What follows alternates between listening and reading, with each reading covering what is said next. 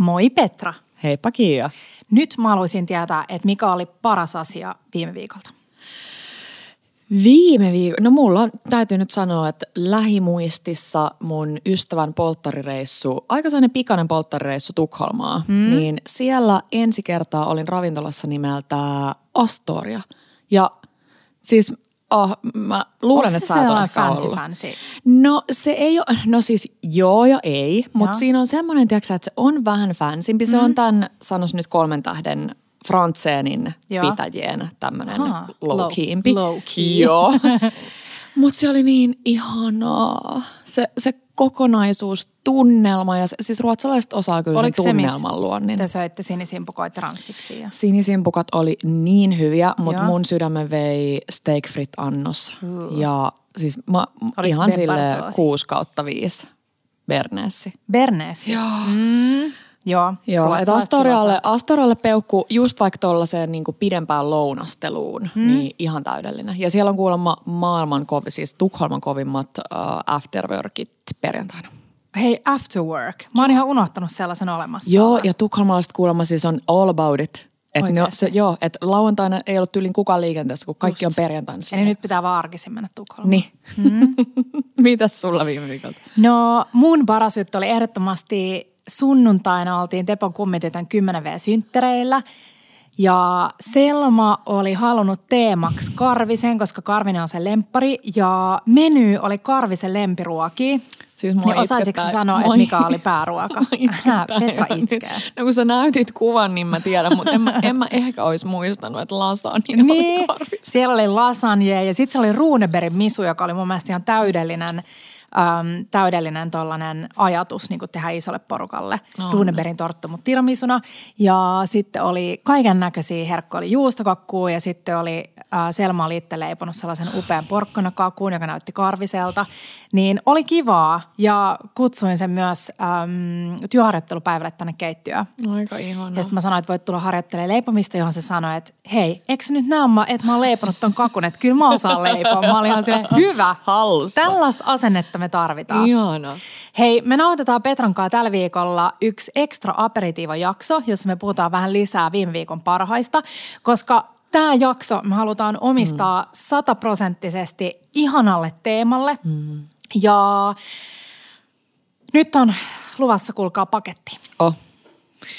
Tämä jakso on tehty kaupallisessa yhteistyössä meidän vuosikumppanin Viinitien kanssa ja mä oon niin, mä, mä, siis, mä oon niin kiitollinen tästä, että mä saan olla tällä tiellä ja oppia lisää. Ja sellaisilta tyypiltä, siis vitsi mikä viinibella Joo. meillä on nyt käsissä. Siis Kyllä. sellainen vitsi timantti.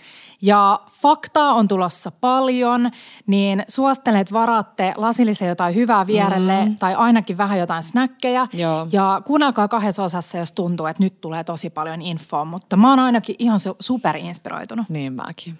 Hei, nyt Otetaanko hypätään jaksoon.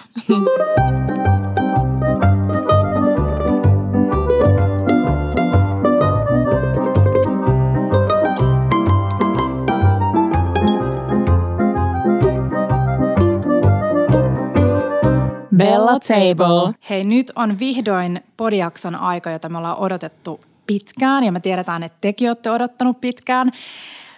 Tänään puhutaan viinistä. Puhutaan paremmasta viinikulttuurista. Ja monet teistä saattaa tietää, että me aloitettiin vuosikumppanuus Viinitien kanssa.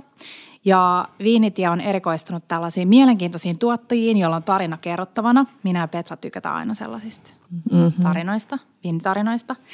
Ja Viinitien tavoitteena on ollut kehittää pohjoismaalaista juomakulttuuria laadukkaampaan suuntaan ja tukea pientuottajan elinkeinoa. Ja Viinitie on siitä ihana, että meillä on molemmilla Petran kanssa aika paljon historiaa Viinitien kanssa. Ja sulla etenkin, mutta on mullakin mm. vähän. Mä oon aikanaan tehnyt Viinitielle muutaman vuoden viestintää vuosia vuosia sitten, mutta Viinitien tuottajien kanssa ollaan, ollaan tota, meidän siis sanoa juhlittu, mutta sivistyneesti juotu viiniä Helsingissä ja maailmalla. Ja tähän kumppanuuteen meillä on Petran kanssa itsekkäät lähtökohdat, sillä me halutaan oppia lisää viinistä, sillä mennä vähän pinnan alle. Joo. Ja olla myös mukana rakentamassa parempaa viinikulttuuria, sellaista, missä laatu menee määrän edellä. Ehdottomasti. Ja mulla ei tarvi edes mennä niin, niin paljon sinne pinnan alle. Että tässä ollaan sellaisella, sellaisella niin kuin ihanalla opinmatkalla. Ja mm, meillä on ihana, ihana viinibella täällä nyt mukana, Heidi Mäkinen. Ja mm, Tervetuloa Heidi. Kiitos paljon, kiitos kutsusta. Sulla on tosi arvostettu Master of Wine-titteli. Joo. Kerro vähän siitä nopeasti. No Master of Wine tittelin saa, kun suorittaa siis tämän Master of Wine tutkinnon, joka on siis tämmöinen yksityinen instituutti, joka on tällä hetkellä siis Lontoossa siellä perustettu, mutta käytännössä sen tutkinnon voi suorittaa ihan mistä tahansa.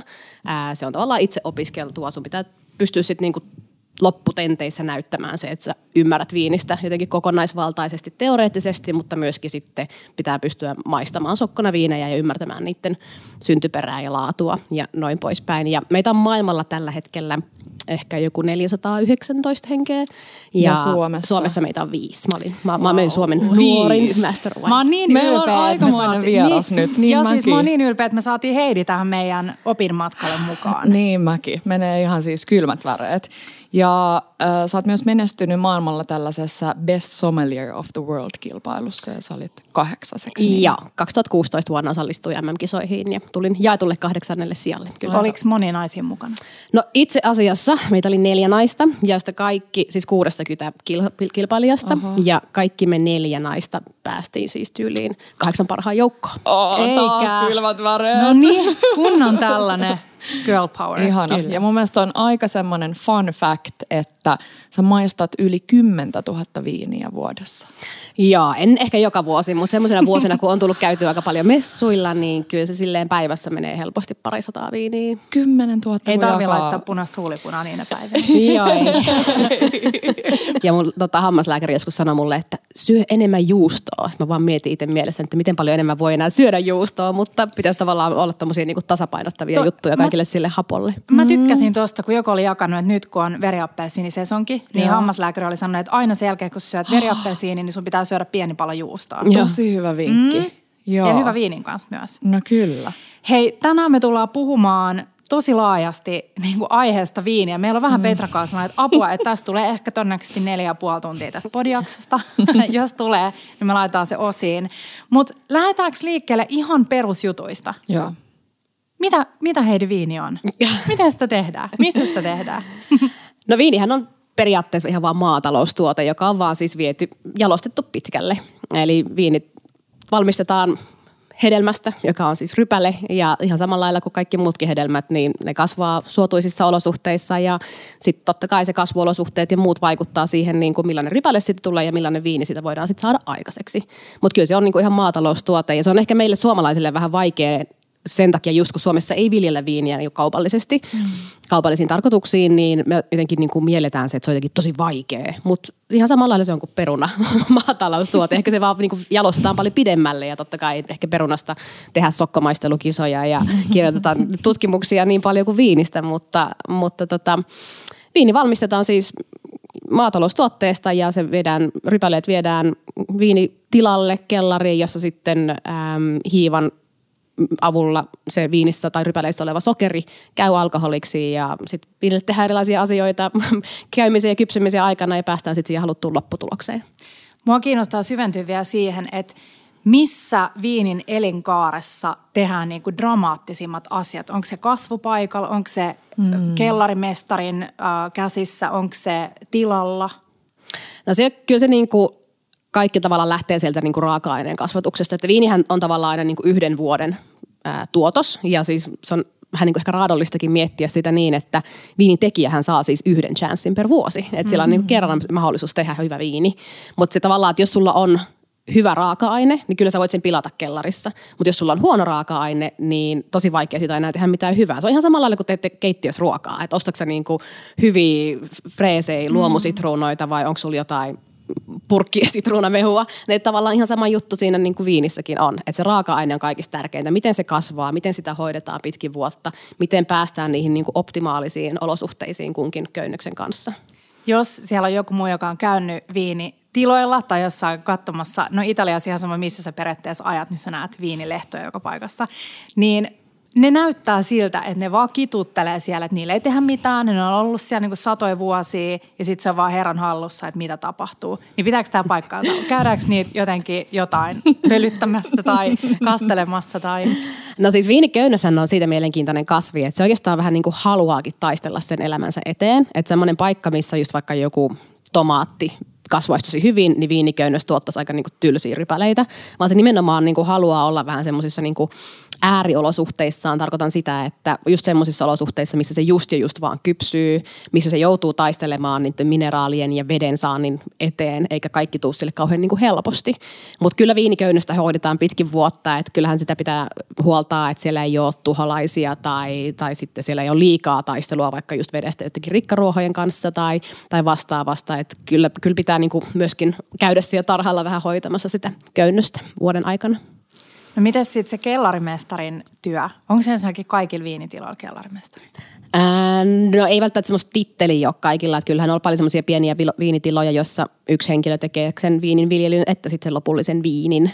Mutta siis, äm, no kellarityö on käytännössä sitä, että viedään ne rypäleet sinne kellariin ja sitten halutaan tietysti se mehu erottumaan niistä rypäleistä, että sitten pystytään tavallaan ruveta tekemään sitä viiniä, eli se sokerimehu alkaa sitten käydä viiniksi. Ja tosiaan se käymisprosessi, siinä on paljon erilaisia kommervenkkejä, mitä voi tehdä, ihan kaikki niin kuin jos on kukaan koskaan tehnyt vaikka bisseen, niin ihan samalla lailla lämpötilalla on merkitystä ja hiivalla, mitä sä käytät, on merkitystä ja astialla ja noin poispäin. Että kuinka kauan se käyminen esimerkiksi kestää, niin se vaikuttaa tosi paljon sen lopputulokseen. Joku saattaa muistaa mun hapajurisiman viime, viime vapulta. Se oli, onneksi oli Teppo pakottanut laittaa noin suojalasit ja tota, kevlarihanskat päälle. Se, mm. Mm, Mun just, mielestä ehkä niin kuin 80 prosenttia räjähti mun pulloista. Mutta on just, että siinä tavalla ehkä se on ollut väärässä suhteessa sitä sokeria sit versus se niin kuin lasin paksuus esimerkiksi. Että se tulee painetta käymisessä ja muodostuu aina hiilidioksidia myöskin. Mm. Mm. Hei, kellarimestarista tuli vielä mieleen. Kiia erityisesti on käynyt aika paljon viinitiloilla. Mä mm, ehkä niin kuin yhden käden tai kahden käden mukaan voi laskea, niin jos haluaa vähän ymmärtää paremmin – niistä viinitiloista tai viinistä ylipäänsä, niin kannattaako mennä sellaiselle vähän niin kuin mahdollisimman pienelle tilalle, koska mä oon kuullut joltain kavereilta, jotka on käynyt jollain aika isoilla tiloilla, niin se on vähän sellaista – niin kuin sun on vaikea ymmärtää sitä, koska ne prosessit on niin semmoisia automatisoituja ja siellä liikutaan ollaan vitsi junalla ja muuta, niin silloin sä et ehkä ymmärrä, että mitä siellä oikeasti tapahtuu. Joo, silloin ehkä ei välttämättä näe ihan niin paljon sitä niin kuin itse actionia, että saattaa nähdä sen glamour-puolen, se, että vaikka näkee sen kellarin, jossa viinit kypsyy jossain tynnyreissä mm. tai, tai jotain tällaista, mutta jos sä menet pienemmälle tilalle, niin sä näet ne käymistankit, sä näet ne erilaiset astiat, mihin rypäleitä ylipäänsä kerätään. Sä voit nähdä esimerkiksi niin kuin jonkun pienen analyysilaitteen jossain, jossain kulmassa, joka toimii niiden laboratoriona, mutta isoissa, isoissa firmoissa on paljon enemmän kiinnitetään huomiota ehkä just siihen niin kuin, tavallaan siihen luksusajatukseen tai siihen glamouriin, mitä viiniin monesti liitetään. Ja sitten taas pienellä tilalla sä näet sen, että okei, tämä on maataloutta. Mm. No mites jos me vielä pakitetaan vähän taaksepäin, mennään sinne ihan niin kuin alkujuurille aasinsiltana, niin mitä siellä, nyt puhutaan paljon terroarista – maaperästä on puhuttu sekä viinien että nyt, nyt myös mm. iloksemme kasvisten kohdalla. Niin miten se maaperä vaikuttaa siihen viinin makuun? No maaperällä on tosi paljon vaikutusta sen takia esimerkiksi, että miten paljon se viini saa just sitä vettä. Että jos sulla on savimaa, niin savihan on niin kuin sieni, se imee kaiken veden ja sitten se pikkuhiljaa antaa sitä vettä koko ajan köynnökselle ja sen juurakoille. Ja esimerkiksi savi on aika kylmä, niin sehän lämpenee aika ää, niin kuin hitaasti. Ja tavallaan se viinillä on koko ajan vähän niin kuin viileämpi olosuhde kasvaa. Mutta sitten taas jos sulla on vaikka soramaa, sulla on paljon kiviä maassa, niin sehän läpäisee, kaikki sadevesi läpäisee sen soran nopeasti ja se painuu sinne niin kuin syvimpiin maan kerroksiin, jolloin viiniköynnöksen juurakot joutuu ehkä menemään paljon syvemmälle sinne ää, maan uumeniin saadakseen niitä vesiä ja sen veden mukana mineraaleja. Ja se on taas se maaperä voi olla paljon niin kuin lämpimämpää esimerkiksi taas juurakolle ja köynnökselle kasvaa. Niin tuommoiset asiat vaikuttaa sitten siihen, että miten ne rypäleet kypsyy. Ja on paljon niin tutkimuksia, että voiko se maaperä maistaa, mutta ehkä tavallaan sen, että voiko tiettyjä piirteitä löytää, samanlaisia piirteitä löytää niin kuin viineissä, jotka tulee samoilta maaperiltä eri puolilta maailmaa esimerkiksi, mm. versus sitten taas joku toinen maaperätyyppi, niin semmoista on ehdottomasti mahdollista maistaa. Miten jos kun me yleisesti vaikka sanotaan, että me tykätään usein vulkaanisen maaperän viineistä, mikä se on siis tulivuoren tuliperäinen, tuliperäisestä, joo. niin onko se siinä maaperässä vai onko se siinä ilmastossa?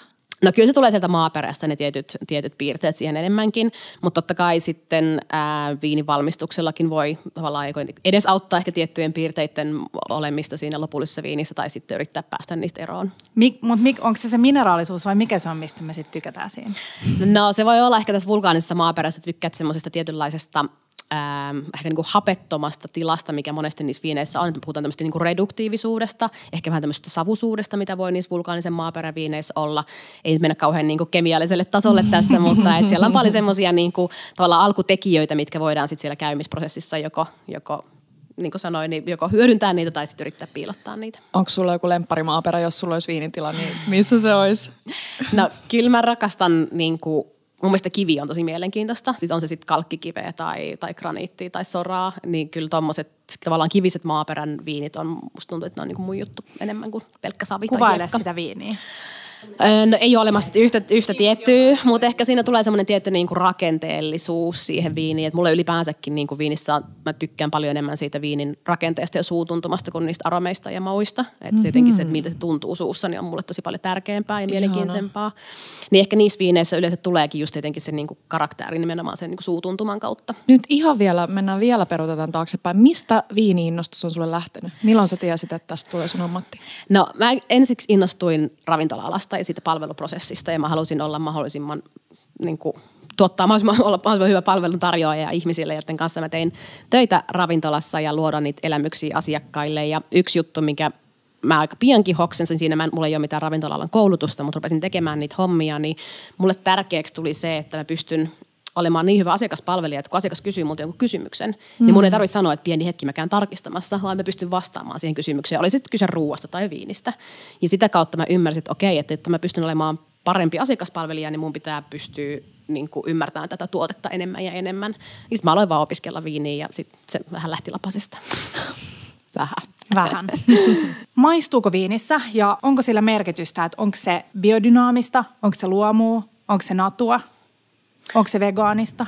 Mä aina sanon sen niin, että jos viini viljelee luonnonmukaisin tai biodynaamisin menetelmin, niin hyvin todennäköisesti se käytät aikaa siellä tarhalla enemmän niiden köynnösten parissa kuin vaikka niin sanotusta konventionaalisessa viiniviljelyssä. Ja se aika, minkä sä laitat sinne niin köynnösten parissa niin kuin tehtävälle työlle, niin se kyllä mun mielestä maistuu lasissa. Että sä tavallaan oot valmis reagoimaan heti, kun sä huomaat jotain muutoksia siellä, siellä niin kuin tarhalla tai köynnöksissä ja pystyt sitten niin kuin muokkaamaan toimintatapoja esimerkiksi. Se, että niin kuin voiko sanoa, että biodynaminen tai luonnonmukainen viini jotenkin parempaa kuin ei sertifioidusti näin tehty viini, niin se on ehkä vähän eri keskustelu, mutta jotenkin mä huomaan sen, että, että tuntuu, että ne viinit on jotenkin niin kuin enemmän mietitty ja sille jotenkin kokonaisuutena loppuun saakka. Ää, vegaanisuus ei käytännössä vaistu viinissä. Et vegaanisuushan liittyy viineissä vaan semmoisen kirkastusprosessiin. Ja sen mm. kirkastamisen voi tehdä kasvi- tai eläinproteiinilla ja totta kai vegaaneissa viineissä se tehdään kasviproteiinilla tai se ei tehdä ollenkaan. Ja sitten taas natuviini, no, natuviini on hyvin tämmöinen lavea käsite, sille ei oikeastaan mitään sääntöjä. Siinä on käytännössä ideana se, että Toki rypäleet viljellään luonnonmukaisin menetelmin, mutta myöskään siellä kellarissa ei tehdä mitään juurikaan mitään muokkauksia viinille, ja jolloin siellä saattaa sitten ehkä näkyä vähän enemmänkin persoonallisuutta, mitä viinin käymisprosessi tuo siihen aikaiseksi. Siis mulla on niin hassu kysymys, mutta mun on pakko kysyä tämä mun yhden kaverin puolesta, jo, joka väittää, että hänelle tulee aina, aina, aina paha olo – kun juo natuviineja. Ja siis sille oikeasti paha olo, että oksettaa ja sitten sit se on saanut varmaan kuulla kyllästymisen saakka siitä, että et, niin onko se juonut vähän liikaa sitä viiniä kenties. Mutta onko mitään perää, koska mä en kyllä ole niinku muualta kuullut tai...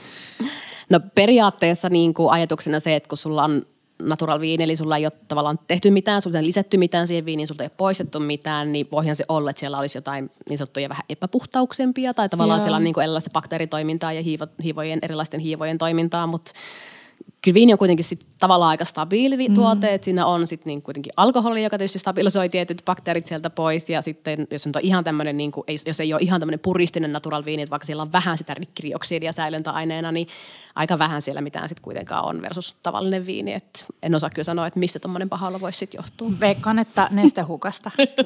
Eikö, mun mielestä se on yleisesti ottaen, että jos sulla tulee paha olla viinijuomisesta, niin sä oot unohtanut juoda siihen vesilasisiin välissä. Se, jep, se ja, hei, siirrytään eteenpäin viinin valintaan, mutta jos mietitään vähän mun ja Petra vaikka viinin käyttäytymistä, kiva, että mä yleistän näin, mutta äh, meillä on molemmilla jotenkin viimeisten vuosien aikana tai niin kuin viime vuosien aikana muuttunut se paljon. Mm. Et me ollaan usein puhuttu siitä, että nykyään, jos on jossain juhlissa, niin mieluummin ottaa vaikka lasin kuplavettä kuin jotain viiniä, mistä ei vaikka pidä – ei tarkoita sitä, että jotenkin snobbailee on silleen, että mä juon vaan jotain niin kuin huippuviinejä. Mutta jotenkin se, että se viinikäyttäytyminen ja juominen on muuttunut tosi paljon, että se oma ainakin saa optimi on, on niin kuin maksimissaan muutama lasi viini illan aikana.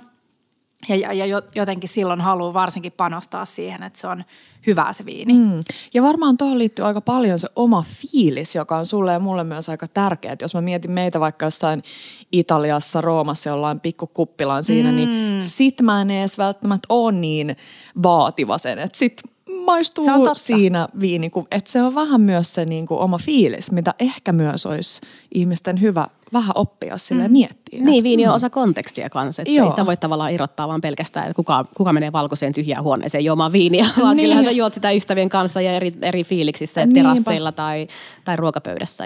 Mutta toi mun mielestä on hauska, me puhutaan Petran kanssa aina siitä, että Italiassa me ei tyyli ikinä, no kerran mä muistan, että me ollaan joku talon valkoviini oltu sille, että tätä ei nyt kykene. Että hyvä häkkö meillä on aina se, että juo aina punaviini, jos on joku, mistä sä et ole ihan tietoinen, koska niitä yleensä pystyy juomaan sama.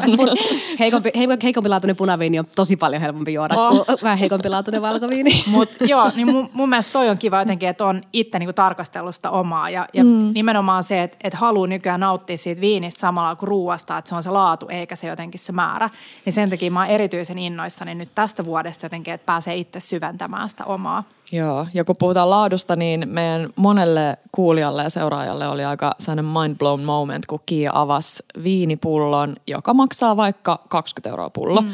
niin sen äh, lasihintaa, niin se on kyllä ihan ihan mielenkiintoinen laskutoimitus tehdä oh. aina välillä, kun miettii, että aha, voiko mä nyt ostaa heittomerkeissä näin kalliin pullon. Mm, niin kyllä me ollaan sinne päin nojauduttu Jep. tässä viime ajat. Ja varsinkin jos, kun me, me ei juoda tepoka oikeastaan niin erittäin harvoin juodaan viiniä kotona, niin että me otettaisiin niin kuin, on ehkä enemmän se, että kun ei viitti avaa sitä viinipulloa, koska sitten se jää juomatta, niin sitten aika harvoin tulee juotu. Niin sitten kun niin kuin juo vähemmän, niin sitten jotenkin tuntuu, että siihen voi satsata enemmän. Monilla on ollut vaikea siirtyä sinne plus 10 euro viineihin, kun jotenkin jämähtänyt. Että oli eka se mm. niin kuin ihan se alin 6 euroa, sitten laittoi vähän siihen lisää euroja. Joo. Ja nyt joku 15 euron pullo tuntuu vähän niin kuin kirpasevalta monien mielestä. Jep.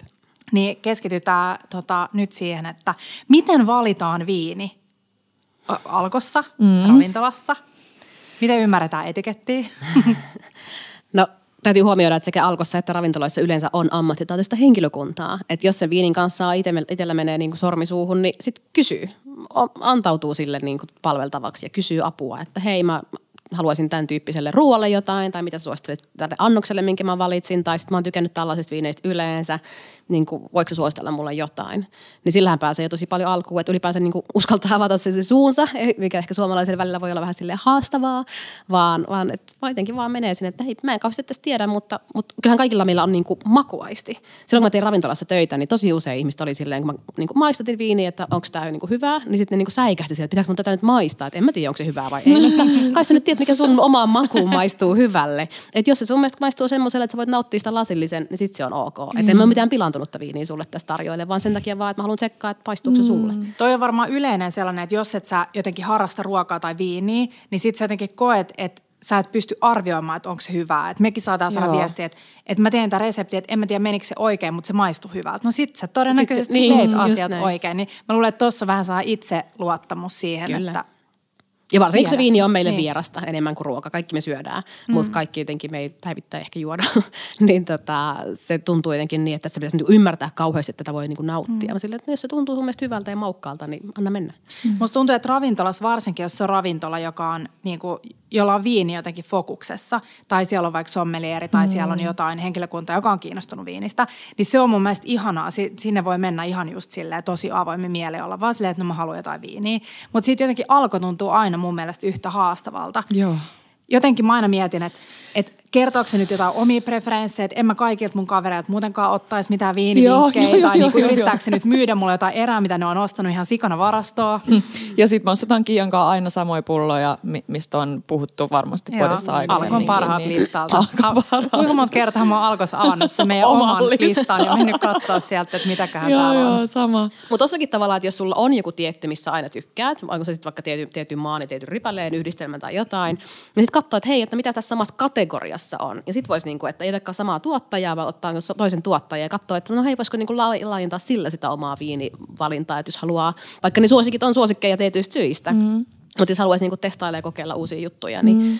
laventaa sitä omaa viinimakua, niin sitten tuommoisilla voisi. Toi on mun mielestä tosi hyvä pointti toi oman viinimaan lavennus, koska siinä mä kyllä äh, nyt vähän ehkä tälle itsekkäästi yritän jakaa mulle ja Kialle pisteitä, että meillä on sitä halua maistella erilaisia ja niin kuin tykätä ja löytää sieltä uudenlaisia lemppareita ja muita. Että jotenkin, taas mä käytän mun ystäväpiiriä esimerkkinä, rakkaat ystävät, terveisiä teille kaikille, niin jotenkin aika moni on vähän ehkä jumahtanut siihen, että jos tykkää jostain tietynlaisesta yhdestä mm. valkkarirypäleestä, sen pitää olla kuiva ja sitten ei, jos joku ehkä ehdottaa jotain muuta, niin se on heti silleen ei. Jep. Niin onko se kannattaisi varmaan lähteä Joo, ehdottomasti, mutta mä huomaan ton kanssa siis niin totta kai kun on viini ammattilainen, niin siis mulla on ihan sama, siis mä oon yleensä se mun ystäväpiirissä, kun me mennään ravintolaan, mä oon, että valitkaa te, että kun Joo. mä oon jotenkin mä koen, että mä oon aika avoin ja mä pystyn mm. niin kuin, nauttimaan aika erilaisiakin viinejä, että vaikka ne olisi niin kuin, ihan mun lemppareita, niin mä niin kuin, arvostan sitä, sitä viinin tekoa ja sitä laatua jotenkin silleen, että mulle ei ole, mä tykkään nautiskella mm. erilaisia juttuja, mutta monesti huomaa, että tietyt tietyt ystävät on sillä aika tarkkoja. Mä että no, parempi te valitsette vaikka tämän viinin, että mä voisin juoda mitä vaan käytännössä. Mutta siis, äh, mut totta kai, kun me mennään ravintolaan ja me käytetään su- suurehko raha, mm. määrä rahaa, niin totta kai sitä haluaa sit myöskin, että se on niin jotenkin tosi siisti kokemus kaikin puolin, eikä sitten halua niitä viinipettymyksiä, mitä totta kai on välillä silloin tällöin tulee, kun kokeilee jotain out of the box niin kuin ravintolassa. Mutta ehkä meidän kaikki pitäisi olla vähän avo, avomielisimpiä.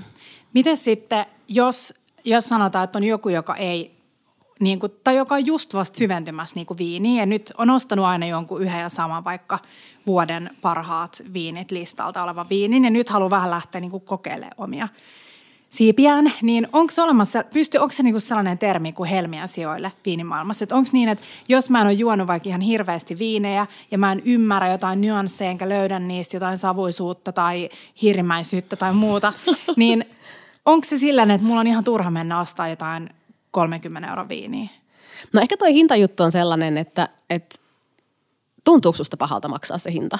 Et jos et sä tavallaan, niin kuin, jos ei susta tunnu pahalta maksaa hinta, niin kokeile. Kokeile, mm. miltä se 30 viini maistuu sun suussa. Mutta jos susta tuntuu yhtään, että en mä oikeastaan halua käyttää tähän rahaa, koska mä en tiedä tykkääkö siitä, niin sitten menet johonkin vähän edullisempaa. Että tavallaan pikkuhiljaa etenkin laajentaa sitä omaansa ja kokeilee, mutta, mutta varsinkin toi raha on monelle se, että, että miksi sun pitäisi mennä niin kuitenkin epämukavuusalueelle sen kanssa, jos se tuntuu niin, niin kuin mm. vaikealta, että mä en ymmärrä tätä. Mä ostin hieno viini ja mä en ymmärtänyt sitä. Mm. Et on tosi paljon semmoisia niin 15-20 euron viini niin kuin hintapisteitä, joista oikeasti tekee löytöjä. Ja sitten voi olla tosi paljon semmoisia 30-40 niin kuin kalliimpiakin viinejä, jotka oikeasti tuntuu vaan, että mistä mä tässä maksan. Mm. Että se riippuu ihan tosi paljon siitä viinistä itsessään. Ja totta kai myöskin sun omasta mausta, mutta se hinta tavallaan, totta kai siinä hintas, hinnassa on paljon niin kuin tekijöitä, mistä se määrittyy. Että ei se ole pelkästään se niin kuin rypäleiden raaka-aineen kustannukset ja viinin valmistus valmistuksen kustannukset, vaan sitten kun mennään vaikka niin kuin isoihin brändeihin, niin kyllähän se brändin ylläpitäminen ja markkinointi ja kaikki tommonenkin maksaa ja näkyy siinä viinissä. Että tavallaan siinä on niin monta eri tekijää, että se ei ole pelkästään aina vaan se laatu ja ne nyanssit, mikä siinä tietyssä hintapisteessä tulee jotenkin mm. moninkertaisesti esiin versus, versus vaikka 15 euron viini. Mm mä huomaan sen kanssa, että jotenkin, tai mä ajattelin jossain vaiheessa, että joku viini asiantuntija voi avata mulle sen etiketin tai sen hintalapun niin, että mä pystyn vaan löytämään itselleni jonkun viinin, mistä mä ihan varmana tykkään. Niin sitten jotenkin ymmärrät sen, että nyt on enemmän kyse siitä, että sun pitää, että mitä enemmän sä maistat niitä eri viinejä, niin sä opit tuntemaan, että okei, tämä on mm. nyt – joku tuottaja, jonka jutuista mä tykkään, tai tämä on joku rypäle, josta mä yleensä tykkään, mikäli siinä on sokeria näin ja näin paljon tai mm-hmm. muuta. Niin jotenkin se, että joko jos johonkin niinku appiin laittaa niitä viinejä, mitä maistelee ja kirjoittaa sinne, että onko mä tykännyt siitä, minkä kaa mä oon juonut sitä, tai johonkin omiin muistiinpanoihin, ja sitä kautta jotenkin lähtee rakentaa sitä. Just näin. Jos sä sokeasti seuraat vaan jotain tiettyä niin, niin sanottua viiniammattilaista tai viini jotenkin au, auktoriteettia, niin sun pitää ymmärtää myöskin heidän makunsa, koska ei välttämättä, jos, jos sun maku on täysin päinvastainen kuin heidän maku, niin, ja sitten meitä aina ostaa vaan ne viinit, mistä he on niin kuin antanut 99 pistettä tai muuta, niin sitten se tavallaan meet, meet, meet vähän niin kuin hukkaan. Vaan se sun pitää, jos sä haluat seurata jotain niin kuin kirjoittajaa, ja, ja niin kuin yleisiä viiniarvioita, niin sun täytyy tehdä aika paljon tutkimustyötä sen suhteen, että miten matchaako teidän omat maut keskenään. Mm. Me oltiin just Petran kanssa Basbasissa ja sitten kerroin, että mä olin siinä tota, jutellut mm, tiskillä kyselyviini, että mikä on sun lempiviini alkossa ja mikä, mistä tuotteesta saat eniten innoissaan. Niin mun mielestä tollanen, ja varsinkin jos oot ravintolassa, jossa on henkilökuntaa, joka, joita kiinnostaa viini, niin tosi monet varmaan mielellään niin juttelee siitä aiheesta lisää. Joo, ja kyllähän viini on siis semmoinen niin aihe, että aika monikin siitä tykkää jutella. Tosi usein, kun juttelee niin kuin ihmisten kanssa, jotka ei ole viinialalla, ne on silleen, no enhän minä sitä mitään tiedä, mutta, mutta kaikilla on kuitenkin se mielipide. Ja sitten se on vähän hassua, että mitä aina niin kuin se disclaimer sinne, että mä en itse tiedä viinistä mitään, mutta kyllä mä sitä juon, niin mm. ei sitä pakko tuoda, että kyllä sä syötkin ja vaikka et sä silleen ajattele, että ruoasta tietää joten kauheasti. Ja sehän niin kuin asiakaspalveluprosessiin kuuluu isosti se, että sä opit ymmärtämään sitä asiakasta, mm. että ei sillä tavalla mitenkään niin kuin arvottavaa että onko ekaa kertaa vai sadatta kertaa ei semmoista puolta tarvi olla, vaan sitten vaan niin kuin löytää sen, että hei, minkälaisia juttuja tänään voisi olla kiva maistaa. Mm. Millä, minkä perusteella sommelier valitsee viinin asiakkaalle? Ähm, no oikeastaan on just toi, että mun mielestä niin kuin tärkeintä on se, että kuka se asiakas on. Että vaikka sulla olisi joku tietty mm, täydellinen matchi jollekin tietylle annokselle, niin sun pitää kuitenkin mun ottaa se konteksti huomioon. Et se on aika erilaista palvella vaikka niin kuin polttariporukkaa kuin sit jo niin kuin hääpäivää illallista viettävää pariskuntaa. Niin jotenkin se, että sun pitää niin kuin vähän pystyä ymmärtämään sitä, niin kuin kuka se sun asiakas on, minkälainen se tilanne on tällä hetkellä, eikä vaan mennä sen, että no mun mielestä tämä on paras, niin mä menen tällä. Niin se on mun mielestä kaiken niin kuin asiakaspalvelun ydin, että sä mm. ymmärrät sen sun asiakkaan. Pystyykö se vinkkaamaan nyt, tuleeko sinulle jotain ajatuksia, että esimerkiksi Helsingistä jotain sellaisia ravintoloita tai viinibaareja, missä olisi sellainen niin kuin palvelu, minne voisi nyt mennä, jos on vaikka kiinnostuu nyt tosi paljon? No siis ehdottomasti, ja no siis meidän yhteinen ystävä Oskar, niin Oskarhan pyörittää Win-Win viinibaaria, ja niin kuin mä käyn aika paljon siellä asiakkaana ja kuuntelen silleen niin kuin välillä, että miten Oskar palvelee vaikka asiakkaita. Niin Oskarhan on hyvin ähm, komittoidun siihen, että hän, hän niin oikeasti etsii sen sulle sopivan viinin, että hän aina maistattaa, ja olisiko tämä ja minkä tyyppistä, ja mihin suuntaan lähdetään tästä. Niin se on mun mielestä niin kuin tosi ideaali paikka myöskin sit päästä kokeilemaan erilaisia juttuja ja löytää sitten niitä omia suosikkilasillisia, kun siellä niin kuin, mm. se tavallaan mm. tehdään, se, tehdään se palveluprosessi niin pitkälle, että siellä saa oikeasti niin kuin sanoa vaikka viidelle lasille ei ja ottaa sitten vasta sen kuudennen. Mun mielestä se on välillä, kun mä oon ollut istumassa siinä tota, viettämässä aikaa siinä tiskillä, niin mun mielestä se on jotenkin mahtavaa, kun ihminen tulee sinne ja sanoo, että, että haluan lasin riislingiä, niin siitä Oskar lähtee vähän niin kuin haastamaan, että no min, niin kuin, että jotenkin, että mun mielestä se on ihanaa nimenomaan mm. se, että miten se on sitoutunut siihen, että se haluaa niin kuin antaa sille asiakkaalle jotain uusia makuelämyksiä. Kyllä, ehdottomasti. Ja varsinkin just niin kuin suomalaisille se niin kuin itsekin rakastan siis Rieslingiä rypäleenä ja Rieslingistä tehtyjä viinejä, mutta jotenkin se on, siitä on tullut semmoinen niin synonyymi valkoviinille, että mm. ehkä se on helppo meille sanoa Riesling ääneen, niin sen takia sitä on helppo niin kuin tilata. Mutta monesti me ollaan sitten silleen, että no mä tykkään Rieslingistä, niin en mä sitten mitään muuta juokkaa, vaikka just, mm. että voisi katsoa niitä niin kuin vastaavanlaisia rypälelajikkeita tai vastaavanlaisia viinityylejä, niin niistä voisi löytyä uusia kokemuksia. Mulla on tullut tota Rieslingistä just se, että itsekin usein, jos on silleen, että ei tiedä mitä ottaa, Joo. niin sitten ottaa Rieslingin, tietää, että se on usein niin kuin hapokas ja hedelmäinen ja jotain. Niin se, mulla on ainakin tullut se, että mä en halua enää juoda. Tai niin kuin, että, että mä haluan jotain uutta, koska Muuta. musta tuntuu toki siis sekin on lave, että on paljon erilaisia riesling ja tekijöitä ja muita, mutta jotenkin tuntuu, että mä haluan löytää nyt jotain uutta. Mm. Seuraavaksi Albarinjo. Albarinjo on ihana lajike. Oh. No kerropa, anna meille pieni hissipuhe Albarinjosta, jos saisit nyt Albarinjon rybäreen tällainen edustaja. Niin... Joo. No Albarinjo tulee siis lähtökohtaisesti tuolta niin kuin Iberian niemimaalta, siis Galiciasta, Espanjan puolelta tai sitten Vinjo Verdestä Portugalista. Ja siis Albarinjo on tavallaan niin kuin aika samantyyppinen rypälelajike kuin Riesling. Se on hyvin tämmöinen hedelmäinen, sitten löytyy aika usein tämmöisiä niin kuin, ää, kypsää päärynää, sitruksisuutta, tuon tyyppisiä ää, piirteitä makumaailmasta. Ja sitten mikä ihanaa Albarinissa on se, on, se on niin kuin tosi raikas, se tarkoittaa, että siinä on aika paljon hapokkuutta. Mutta sitten siinä on myöskin tekstuuria, eli tavallaan tekstuurilla tarkoitan sitä suutuntumaa nimenomaan. Ja monesti siis Albarinion tulee esimerkiksi siitä, että viinit kypsyy jonkin aikaa sen hiivasakan päällä käymisen jälkeen, joka lisää sitä tavallaan sitä suutuntuman runsautta. Ja sen takia Albarinit on tosi gastronomisia viinejä, mm. toimii tosi hyvin ruokapöydässä erilaisten kasvis- ja kalarannusten kanssa erityisesti. Ja totta kai mereelävien kanssa. Olipa kiva, kun toi vähän sito sitä sun alkuun, kun sä puhuit siitä, että sä itse keskityt aika paljon ja arvostat sitä suutuntumaa, niin nyt se tuli taas tuossa esille. Ja, joo, se mulla on yksi äh, tuttava kello ravintola, joka otti po- pieni ravintola ja otti pois pieneltä viinilistaltaan Rieslingin otti ehkä tilalle vaikka Grüner Veltlinerin ja sitten joutui palauttamaan se Rieslingin, koska niin paljon asiakkaat oli silleen, ai mitä? Jep. Niin mä toivon, että ollaan menossa vähän mm. jo siihen niin kuin avoimempaan ajatusmaailmaan tosta. Mutta joo, mielenkiintoinen tuo koska mun, mä en tiedä minkä takia mulla on sellainen yleiskäsitys, että se on jotenkin tosi savuinen valkoviini. Okay. Niin varmaan tällaista on paljon ja just se, mitä kuulee, että, että joku vaikka toistaa, että mä en tykkää chardonnaysta. Niin. Niin sit se saattaa jäädä joillekin mm. silleen, tiedätkö Me just Petran kanssa viime jaksossa puhuttiin siitä, että miten vähemmän pitäisi lukea muiden mielipiteitä ja enemmän jotenkin uskaltautuu Kyllä. pois siitä niin kuin totutusta. Niin ja sitten musta on niin kuin hauskaa, että sä päätät tavallaan, että mä en tykkää tosta ja sitten joku tuleekin ja kumoo sun mielipiteen. No itse asiassa, mm. maistapas tää, ah tähän on hyvä, se on muuten just sitä, mistä et tykkää. Niin tavallaan se, että niin. aika helposti tehdään semmoisia yleistyksiä, että mä en tykkää punaviineistä tai mä en tykkää tanniineista tai mä en tykkää jostain tietysti rypälelajikkeesta, vaan no, sitten silleen, että no ei, että voisi Inhoan chardonnayta, rakastan chablis. Just näin. ja inhoan chardonnayta, mutta rakastan champagnea. Just näin. Niin, mm-hmm. totta. Miten sitten, kun on tuonut se viinipullon kotiin, niin ollaan ennenkin puhuttu siitä, että miten puna, tai mun mielestä Oskar sanoi meidän edellisessä viinijaksossa ää, puolitoista vuotta sitten, että yleisesti ottaen niin valkoviini, valkoviini pitäisi tarjolla vähän lämpimämpänä ja punaviini vähän viilempänä kuin mihin ollaan totuttu. Niin mitä sitten, kun mä tuon sen viinin kotiin, niin mitä mun pitää tehdä sille? No nyrkkisääntö on siis totta kai se, että valkoinen kylmempänä kuin punaviini ja valkoinen niin kuin, se voi laittaa jääkaappiin. Mutta siis nyrkkisääntö on ehkä se, että – ottaa valkoviinin pois sieltä jääkaapista puoli tuntia ennen kuin se on aikoo tarjoilla. Ja sitten taas laittaa punaviinin jääkaappiin puoleksi tunniksi ennen kuin se mm. aikoo tarjoilla. Niin sitten mm. suurin piirtein pääsee semmoisiin niin sopiviin lämpötiloihin. Ja totta kai niin kuin, kyllä mä suosittelen sitä, että ennemmin kaataa viinilasi vähän liian kylmänä kuin liian lämpimänä, koska se lämpiää siinä lasissa kuitenkin tosi nopeasti. Et se lämpimä, tosi lämpimä punaviinin juominen on vähän tylsää. Että kyllä se, niin kuin se raikkaus jotenkin korostuu sieltä, se hedelmäisyys korostuu, kun se on vähän viileämpää. Niin sen takia kannattaa sitäkin vähän miettiä, että eikä vaan tarjoile silleen nykyisellä huoneen lämpötilalla 23 astetta sitä punkkuu se. Sen takia mun mielestä mä tykkään kotonakin kaataa pieniä lasillisia. Joo.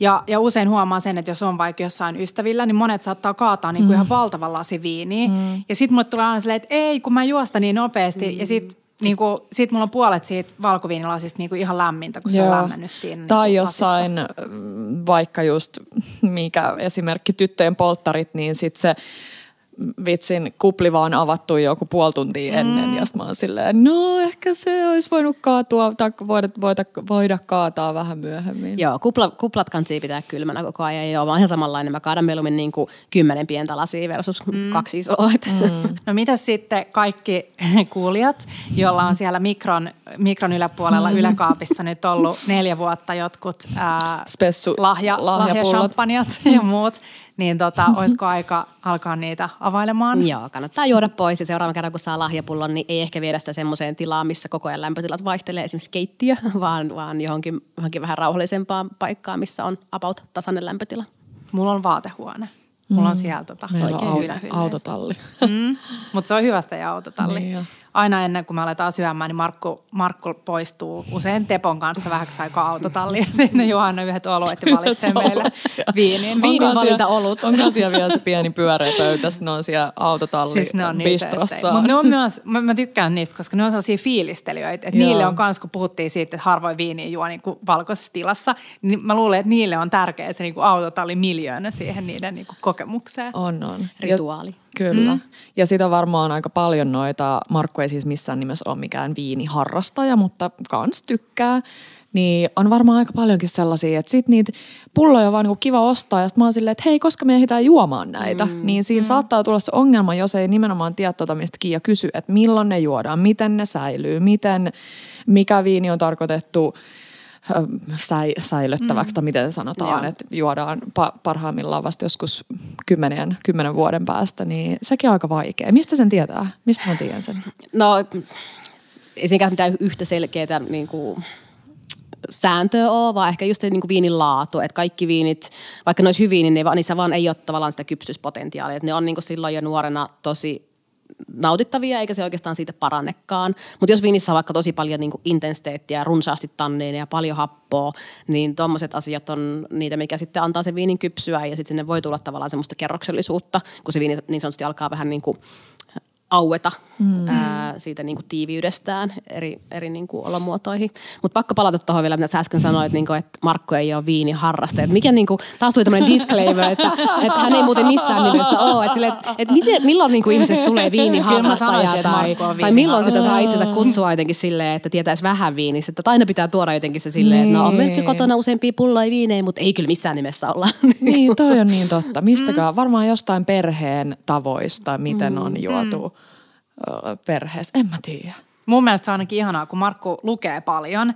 Mm. Ja se on just sellainen, että aina kun me ollaan jossain yhdessä syömässä, niin se aina ottaa kuvan siitä sen mm. puhelimella. Ja, ja se muistaa, herra jästä se joo, muistaa, siis. että joo, silloin viisi ja puoli vuotta sitten jo joo. juotiin just tätä samaa, mutta se olikin eri vuosi. Mä ihan silleen, me siis seistiin Markun kanssa silloin, sä olit lähtenyt jo kotiin siellä synttärijuhlissa keskiyönä, vaspasin oh. ton viini, viinikaapin edessä ja sitten se oli silleen, tota me juotiin silloin siellä Roomassa siellä yhdessä ravintolassa neljä ja puoli vuotta sitten, mutta se oli vuosikerta 2015 muista muistaakseni. Niin sillä on kyllä hyvä muisti. On. Tällaisia ihmisiä on muutamia. Mä en muista siis mitään. Mä otan Joo, kuvia ja kirjoitan noteseja. Mm. Joo. Muuten me ei mitään hajua. Joo. Hei, miten sitten tarviiks mun tällaisena... Äh, ei viiniharrastajana, niin tarviiks mun ymmärtää jotain esimerkiksi korkkiviasta? No korkkiviasta kanssa ehkä ymmärtää se, että siis se on siis vika, joka tulee korkin epäpuhtauksista viiniin. Ähm, niin se on sen verran tarvii ehkä ymmärtää, että jos se viini maistuu pahalle, niin se ei välttämättä ole sitä, että se viini on niin kuin, paha aina, mm. vaan siinä viinissä voi olla siis virhe, joka johtuu siitä korkista. Että jos se maistuu se viini, viini pitäisi, kaiken viini pitäisi maistuu jollain tavalla niin kuin puhdaspiirteiselle ja jotenkin mm. hedelmäiselle. Ja jos se maistuu vaikka vähän niin kuin märälle pahville tai kellarille, niin se on todennäköisesti viestiä siitä, että viinissä on virhe. Märkä pahvi. Joo. Nyt mennään Petra heti maistelemaan märkää pahvia tämän jälkeen. Mutta se on myöskin semmoinen, että kun sä huomaat kerran korkkivian, niin sitten mm. sä ymmärrät sen, niin sitten rupeat niinku löytämään sitä, toivottavasti kauhean usein, koska vähemmän ja vähemmän korkkivikaisia viinejä tulee vastaan, mutta sitten niinku opit tavallaan tunnistamaan sen, että jos tuleekin mm. huono viini vastaan, niin se voi johtua sitten siitä. Miten varmaan yksi sellainen yleisin tällainen virhe tai niinku luulo siitä, että kun sä oot ravintolassa ja sulle kaadetaan viiniä niin kuin maisteltavaksi lasiin, niin riippuen varmaan lasista – tai niin kuin, anteeksi, ravintolasta, niin harvemminhan viinin kaataja haluaa, että sä maistat, onko se viini kunnossa. Ja se on varmaan, mm. mä luulen sellainen, tai mä huomaan, että riippuen vähän millaisissa porukoissa mä oon, mutta jos me ollaan porukassa syömässä ja joku tilaa viinin ja ei ole vaikka nyt tämän viiniharrastaja, niin siinä on vähän sellaista outoa, niin kuin, vähän sellaista awkwardnessia, että kuka ja, maistaa joo. ja kuka tietää ja näin. Ja sitten siinä saattaa tulla ihmiselle sellainen fiilis, että en mä, et, en mä tiedä tästä mitään. Mm. Niin kerran nyt sommelierina, että mi, mitä siinä niin kuin tapahtuu, mitä siinä halutaan tietää? No varsinkin silloin, kun viini kaadetaan niin kuin laseittain, jos sillä kaadetaan pieni maisti, maistiaisannos, niin se on nimenomaan sitä, että tykkääkö siitä itse. Ei ole kyse siitä, että maistaako se viini kunnossa. Ja samalla lailla, niin kuin, mitä parempaan ravintolaan mennään, niin vaikka sä tilaat pullollisen viiniin, niin kyllä se sommelierin tai kuka sulle se tarjoileekaan se viini, niin pitäisi tavallaan maistaa se, että onko se viini kunnossa mm. ja sen jälkeen tulla näyttää se sulle vielä ja saat maistaa se uudestaan. Mutta kyllä se tavallaan siinä vaiheessa jo blokattaisi pois, että jos siellä on korkkivikainen viini, niin sitten se avataan uusi pullo ja tulee vasta mm. se asiakkaalle. Mutta tota, se on ehkä vähän semmoinen niin vanha tapa ja onhan sitten tavallaan vaikka sä oot se viini jo tilannutkin, niin sitten se halutaan vaan tuoda vielä esiin, että sä voit vielä tavallaan niin kuin jotenkin perääntyä siitä tilanteesta. Voisiko me perääntyä? No periaatteessa joo. Unohdetaan mut... nyt kaikki vinvinit ja baspasit ja murut sun muut. Niin normaali jossain, niin. en mä tiedä mikä on normaali ravintola. Mm. No kyllä se tavallaan, se, se miksi sulle maistetaan, niin se on se, että, että tota, todistetaan, että se viini on kunnossa. Mm. Että toki jos olet tehnyt vähän hassun päätöksen ja sä et ehkä tykkääkään siitä ja sä kuvittelitkin tilavassa jotain aivan muuta, niin voihan siinä sitten käydä keskustelun sen asiakaspalvelijan kanssa. Mutta lähtökohtaisesti se niin kuin viini, viini on tsekattu jo kuntoon, kun se tuodaan sulle siihen pöytään ja sitten se on vaan semmoinen niin kuin tietynlainen tapa, että mm. onhan tämä sulle ok. Mm. No hei, nyt kun mä oon ostanut sen viinin kotiin, niin mä oon säilyttänyt oikein sitä ja laittanut sen oikeaan lämpötilaan, niin sit mä lähden juomaan sitä. Siis apua, rypäleitä on niin paljon, viinialueita mm. on ihan valtavasti, on erilaisia maaperiä, on eri värejä, on punasta, valkoista, roseeta, oranssia. No joo, siis totta kai on olemassa tosi paljon erilaisia viinejä ja siis maailmassa on joku 5000 rypälelajiketta ja näin poispäin. 5000? Joo. No, ei ihme, että mä oon niistä vähän pihalla. mä oon nyt itselleni luon silleen, joo. Mutta ehkä sille kaupalliseen tarkoitukseen niin kuin parisataa mm. on sille oikeasti merkityksellistä, mutta siis... Ähm, niin, no viinejä on tosi paljon erilaisia ja siis viinityyleihin vaikuttaa totta kai se raaka-aine ja just, että onko se niinku yhdestä rypäleistä tehty vai joku sekoitus, mistä se viini tulee, miten se on, missä, millaisessa ilmastossa se on kasvanut.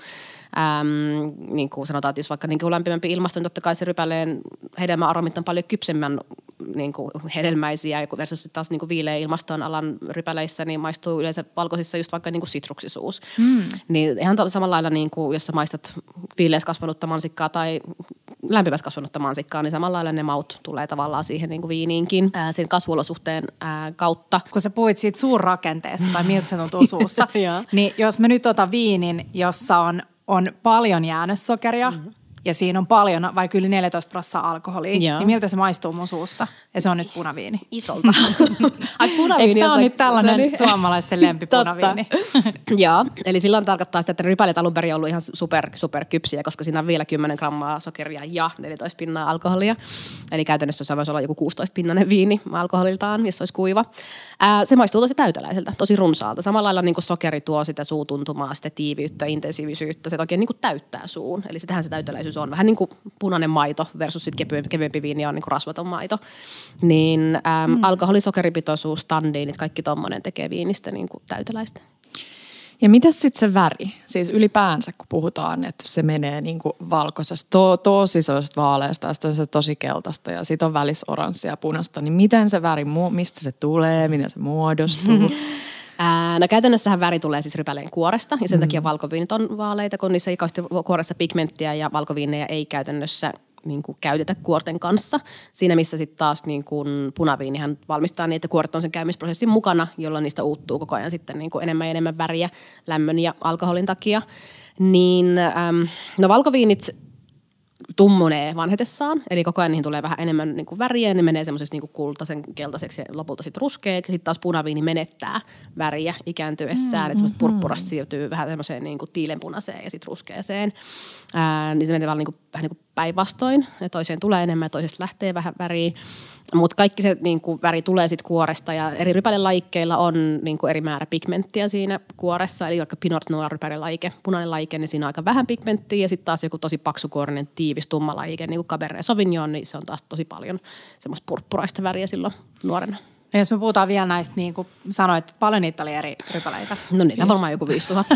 jos me puhutaan näistä niin kuin varmaan tavanomaisimmista rypäleistä, niin miten se menisi niin kuin kevyestä niin kuin täyteläisempään niin kuin rypäle Joo. rypäleittäin? Ähm, no totta kai siis ei ole pelkästään kyse sit rypäleistä, vaan myöskin viinin valmistustavat ja ehkä ne niin konnotaatiot tehdä tietystä viinistä tietynlaisia, tai tietystä rypäleistä tietynlaisia viinejä. Mutta sanotaan, että vaikka valkoviineissä niin tommosia aika niin kuin, ää, neutraaleja, kepeitä lajikkeita voisi olla just joku Melon de Bourgogne, jota tehdään Muscadet-alueella Loirenlaaksossa Ranskassa, tai sitten Pinot Blanc, jota tulee vaikka Alsasesta Ranskasta. Sitten voisi olla just tommosia niin kuin vähän aromaattisempia rypälelaikkeita, niin kuin se Albarin jo, ää, mitä Espanjassa viljellään, tai sitten Riesling. Ja sitten jos halutaan mennä vähän semmoisiin niin voimakkaampiin, niin voisi miettiä jotain tosi tämmöistä niinku öljyistä kukkeita, vionieria, marsan, rusan ja chardonnayta, jos ne valmistetaan tammitynnyreissä. Mutta tavallaan kaikista näistäkin rypäleistä voidaan siellä kellarissa tehdä erilaisia mm. viinejä. Et se ei mm. ole aina vaan se rypäle, jossa tehdään täyteläinen viini, vaan nimenomaan se viinin valmistus määrää sen. Ja sitten jos punaviineissa mietitään, niin esimerkiksi niinku tuommoisia viinejä, missä on ehkä enemmän niin kuin punaista hedelmää ja vähän tanniinisuutta, niin on just vaikka joku Pinot Noir. Sitten voi olla seuraava lajike, voisi olla joku Geme, jossa on vähän tummempaa hedelmää, vähän enemmän tanniinisuutta. Ja sitten taas toisissa... Hei, Gemehän on nyt sellainen supertrendi Joo, rypäle. Gemeistä ja Bojoleista on tullut aika semmoinen niin kuin trendikäs, varsinkin ehkä sen takia, että, että Burgundi Pinot Noirit on aika kalliita nykyään, ja vaikea niitä enää niin kuin päästä nauttimaan ainakaan silleen ää, säännöllisesti, niin sitten just niin se viereinen viinialue kemei, niin sitten on tullut aika semmoisia niin kivan nautiskeltavia ää, viinejä kuitenkin sopuseen hintasuhteeseen. Ja tota, joo, tosiaan semmoisessa täyteläispäädyssä voisi olla sitten joku vaikka niin kuin tosi tosi tiivis täyteläinen Malbec, tumma paksukuorinen ripälelaike tai just joku Cabernet Sauvignon tai, tai täyteläinen neppiolla. Vaikka neppiolassa kaikkaasti väriä, niin siinä on tosi paljon muuten täyteläisyyttä ja tanniinisuutta mm. rakennetta. Eli kannattaa myös sitä väriä kattella siinä, kun se viini on lasissa, että sekin kertoo jo vähän. Jotain. Se voi kertoa vähän, mutta se voi myös ohjata harhaa välillä. Mm-hmm. Niin siis sen takia mun mielestä joku sokkoteisting on niin mielenkiintoista. Niin. Var, varsinkin silleen, että jos sä oot vielä sokkona, niin kuin, että se lasikin on sokkona, mm-hmm. niin jotenkin se, että, että monilla saattaisi mennä sekaisin, että onko se edes Siis onko se Joo. valkoviini vai punaviini? Niin, Kyllä. me ollaan aivan liian visuaalisia niin. ihmisiä, niin tavallaan just se, että jos poistaa sen niin kuin näkö, mm. niin sitten sit joudut vaan keskittyä hajuun ja tuoksuun ja makuun. Ja... Tehdään hei meidän Instan puolelle sellainen Heidi vinkka, että miten voi tehdä kotona tastingin ystävien kanssa. Joo. Ja sokkotastingin, vähän vinkkejä siihen. Vielä hei, kun sulla on vii, se lasiviinis, lasiviinissä, eli viinilasissa. En ole vielä maistanut yhtään, yhtään tippaakaan viiniä, vaikka sieltä kuulostaa. Mutta mitä sun kannattaa niin kuin lähteä katsomaan tai maistamaan tai aistimaan? Tai... Mm. Ja hei, se oli mielenkiintoista kuulla, että oliko niin, että te maistatte aika paljon viinejä huoneen lämmössä? Vai? Äm, no jotkut joo, on olemassa jotain niin kuin, maailmaa sellaisia niin viiniostajia, jotka maistaa viinejä niin kuin aina samassa lämpötilassa. Tai ne tietyt, tietyt koulutuksetkin järjestää, järjestää silleen, että kaikki viinit on aina huoneen lämmössä. Joo. Että sit se on tavallaan ehkä siinä se ajatus silleen, että sä niin kuitenkin luot tietynlaisen standardin. Vähän sama mm. juttu, että jos sä maistat työksessä tai koulutuksessa, niin kuin koulutusta tehdessäsi viinejä, niin sun kannattaa käyttää aina about samaa lasia, mm-hmm. koska sitten siinä niin kuin, tavallaan niitä muuttuvia tekijöitä on paljon vähemmän. Mm. Mutta tota, mm, joo, siis tuohon Kiian kysymykseen, että mitä sitten tekee, kun se viini on siellä lasissa, niin siis jos sitä väriä on jo ehtinyt siinä ihastella, niin viinissä on aika paljon mielenkiintoisempia asioita kuin ehkä vaan se ulkonäkö. Niin tota, kannattaa tuoksutella sitä viiniä. Ja sitten aika monesti näkee, että niinku, tai varmasti kaikki on nähnyt, että joku heiluttaa sitä viinilasia ja vähän pyörittää sitä, niin siis siinä on ihan merkityksensä. Eli halutaan vähän, että sinne viiniin sekoittuu happea, koska sitten taas semmoiset niinku, sen hapen myötä sieltä nousee erilaisia aromeita paljon enemmän esille. Ja sitten kun se tuo sen ää, lasin tuohon nenän alle, niin sieltä pystyy sitten aistimaan erilaisia juttuja. Vaikka sieltä nyt löytäisikään niitä ihan samoja asioita, mitä joku viinikirjoittaja vaikka löytänyt, niin se ei tee susta yhtään huonompaa, vaan sulle tulee niinku ehkä omia konnotaatioita. Ja alkuun se voi olla tosi vaikea sanottaa niitä, että mitä tämä on. Tässä on joku tosi tuttu, mutta mikä tämä on. Ja sen takia ehkä kantsiikin just niin kuin, jos haluaa yksi vinkki kotiin, mitä voi, miten voi kehittää omaa niin kuin, viiniar, niin kuin ymmärrystään, niin käyttää sitä haju- ja makuaistia. Haistelee kaikkia niitä raaka-aineita, mitä niin kuin ostaa kaupasta omenoita tai kokkaa, pistää pannulle, niin käyttää sen nenän kautta, että tavallaan niin oppii tuntemaan niitä tiettyjä tuoksuja. Ja sitten pystyy niin kuin pikkuhiljaa sitten luomaan sitä sanastoa myös sinne niin kuin viinin pariin. Mutta tuoksu on niin kuin ehdottoman mielenkiintoinen viinissä ja monesti on semmoisia viinejä, mitä haluaa vaan ainoastaan haistella, että sitten melkein niin kuin pettyy, kun laittaa sen suuhun, että tavallaan se Jännää, miten välillä se hajuaisti ja makuaisti niin kuin kohtaa Joo. yhtään. On paljon rypäleitä, jotka ei sinänsä ehkä tuoksu, mutta sitten niissä on vaikka paljon se suutuntumaa. Mutta sitten on taas paljon sellaisia rypäleitä, jotka on hyvin aromaattisia, ne on tosi kukkeita tai tosi runsaa hedelmäisiä, mutta sitten ne onkin aika niinku kepeitä ma- maullaan. Mm. Niin se kertoo myöskin ehkä siitä, että kaikki ei välttämättä ole niin antavia pelkästään sen tuoksun perusteella, mutta sitten siinä onkin paljon, paljon sitten maussa. Mä luin jonkun mielenkiintoisen jutun kahvista ja siinä oli kysytty tämmöisiltä kahviasiantuntijoilta, että kumman he pitäis itsellään mieluummin, jos jompikumpi pitäisi antaa pois hajuaisti vai makuaisti. Mm.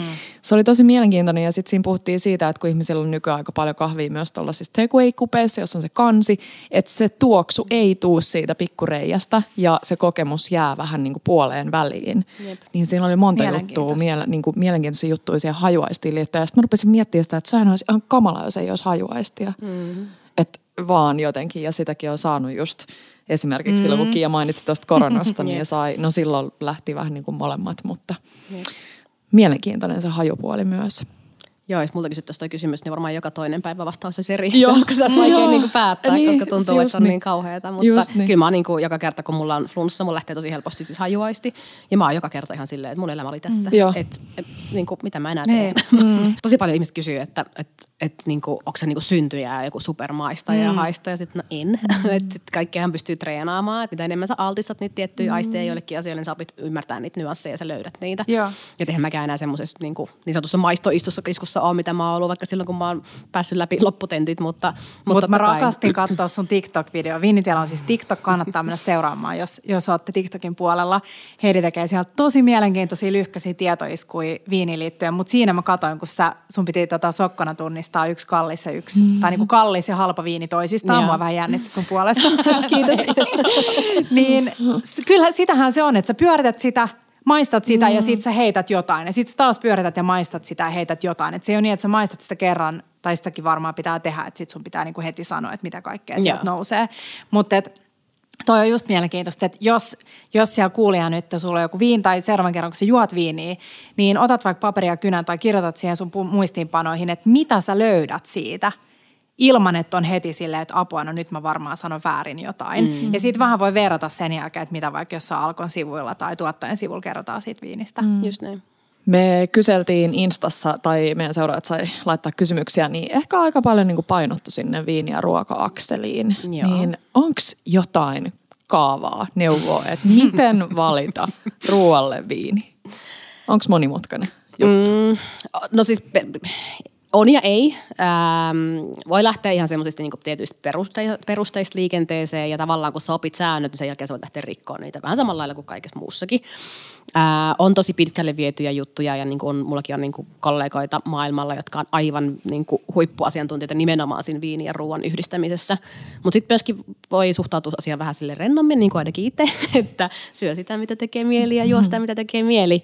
Mutta totta kai semmoisia muutamia niin kuin lainalaisuuksia on esimerkiksi se, että hei, että jos raaka-aineet siinä annoksessa tulee jostain tietyltä alueelta, niin aika todennäköisesti sen alueen viinitkin on niin kuin jotenkin, ne menee vähän niin käsi kädessä, että mistä viini, niin kuin sanotaan vaikka joku italialainen Toskana viinialue, jossa tehdään paljon, tota, ää, tai maakunta, jossa tehdään paljon vaikka niin kuin tomaattisia ruokia, niin sitten mitä viinejä siellä tehdään, Sangiovese, rypäleistä, punaviinejä, niin tavallaan ne toimii aika silleen hyvin yhteen, koska ne tulee molemmat sieltä paikasta.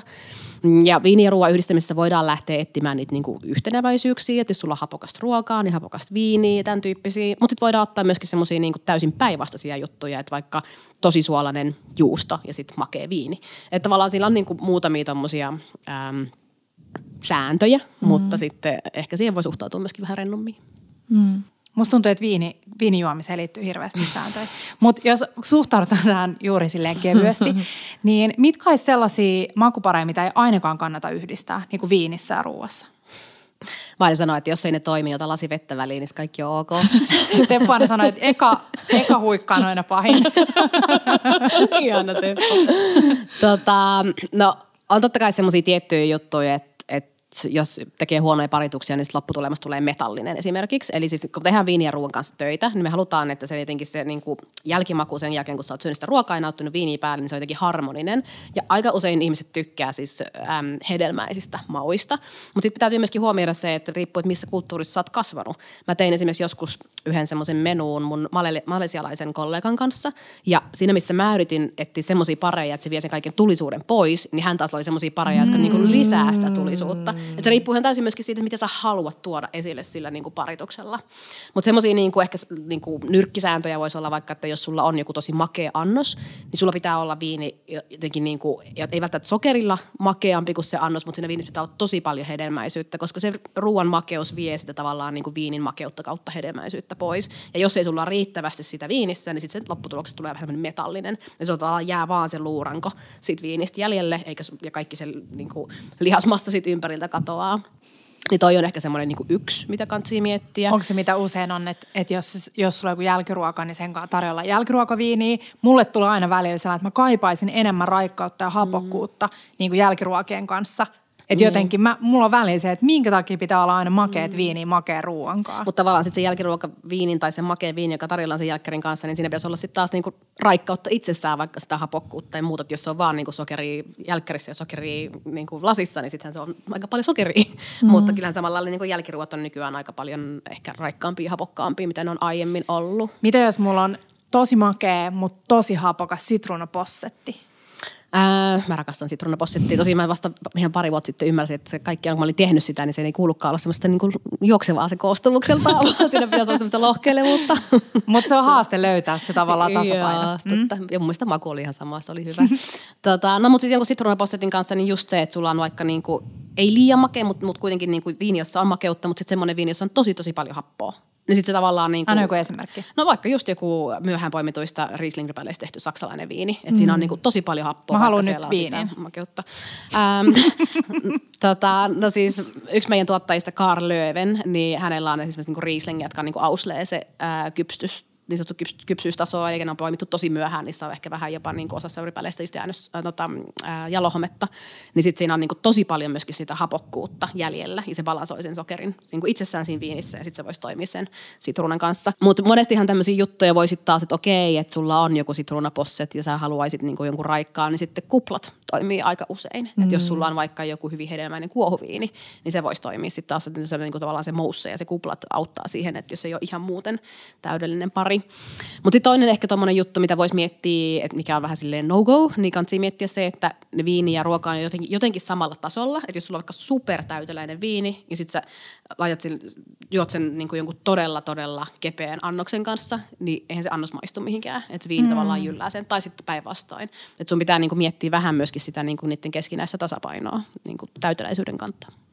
Eli jos sulla on vaikka salaatti ja sitten sit ehkä ajatellaan, että no salaatin kanssa käy mikä tahansa valkoviini, mutta sitten sulla onkin joku tosi täyteläinen chardonnay. Mm, niin se voi olla hyvinkin, niin kuin, jos vaikka se chardonnay saa sen niin täyteläisyyden tammikypsytyksestä, niin tammihan tuo viiniin usein myöskin vähän tämmöisiä niin kuin, kitkerä on ehkä vähän väärä sana, mutta tietynlaista semmoista taas suutuntumaa, semmoista mm-hmm. niin tiettyä niin kuin fenolisuutta tai tanninisuutta, niin se monesti saattaa sitten taas niin kuin riidellä sen salaatin pitterisyyden kanssa. Et enemmän taas se salaatin pitterisyys voisi kaivata viiniltä vähän enemmän niin kuin hedelmäisyyttä ja raikkautta, versus, niin kuin hapokkuutta ja hedelmäisyyttä versus sitten taas jotenkin täyteläisyyttä.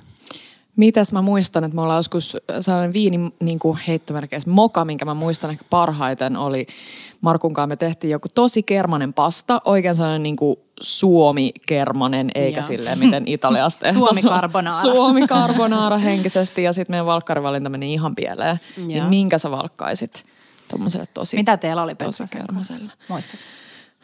Mä en oikein muista. Joku sellainen, mistä me oltiin ihastuttu vaikka jossain – ravintolassa jonkun ihanan mm, tulisen ruuan kanssa, eli mm, ihan niin, eri maailmasta. Joo. Eli te, ehkä jos tulisen ruuan kanssa teillä on ehkä edelleen ollut joku semmoinen tosi hedelmäinen viini. Joo. Ja sitten taas kun miettii tota niinku kermasuutta, niin ehkä mä lähtisin etsimään semmoisia niinku yhteneväisyyksiä, että okei, missä viinissä voisi olla samanlaista kermasuutta, no vaikka just joku tammityn kypsytetty vähän täyteläisempi valkkari, mm. jos vaikka joku chardonnay. Että tavallaan se lähdettiin niinku yht, yhtenäisten tekijöiden kautta Joo. etsimään sitä. Mutta tulinen ruoka on mun mielestä siis kaikista vaikein. Mm. Mua aina harmittaa välillä se, että jos on jotain niin kuin hyvää viiniä, vaikka se olisikin ihan hyvä pari tulisenkaan, mutta mulla on jotenkin sellainen ajatus, että tulisen ruoankaan ei ole mitään mm. sellaista viiniä, mikä olisi niin kuin oikeasti parhaimmillaan. Mutta se chili ja mauste, niin se on oikeastaan, niin kuin se vaatii viiniltä hedelmäisyyttä. Mm. Ja se on ehkä se just se tärkein, että on se sitten punainen tai valkoinen tai, tai kupliva, niin sitten se, se hedelmäisyys on niinku riittävää sille. Mm. Tuli se. Mulla on yleisesti sellainen ajatus, että when in doubt, niin mä otan aina jonkun kuohuviinin. Mutta sanoisitko sä, että se voisi olla sille, voisiko me juoda jotain kuohuviiniä esimerkiksi tulisi ruoankaan?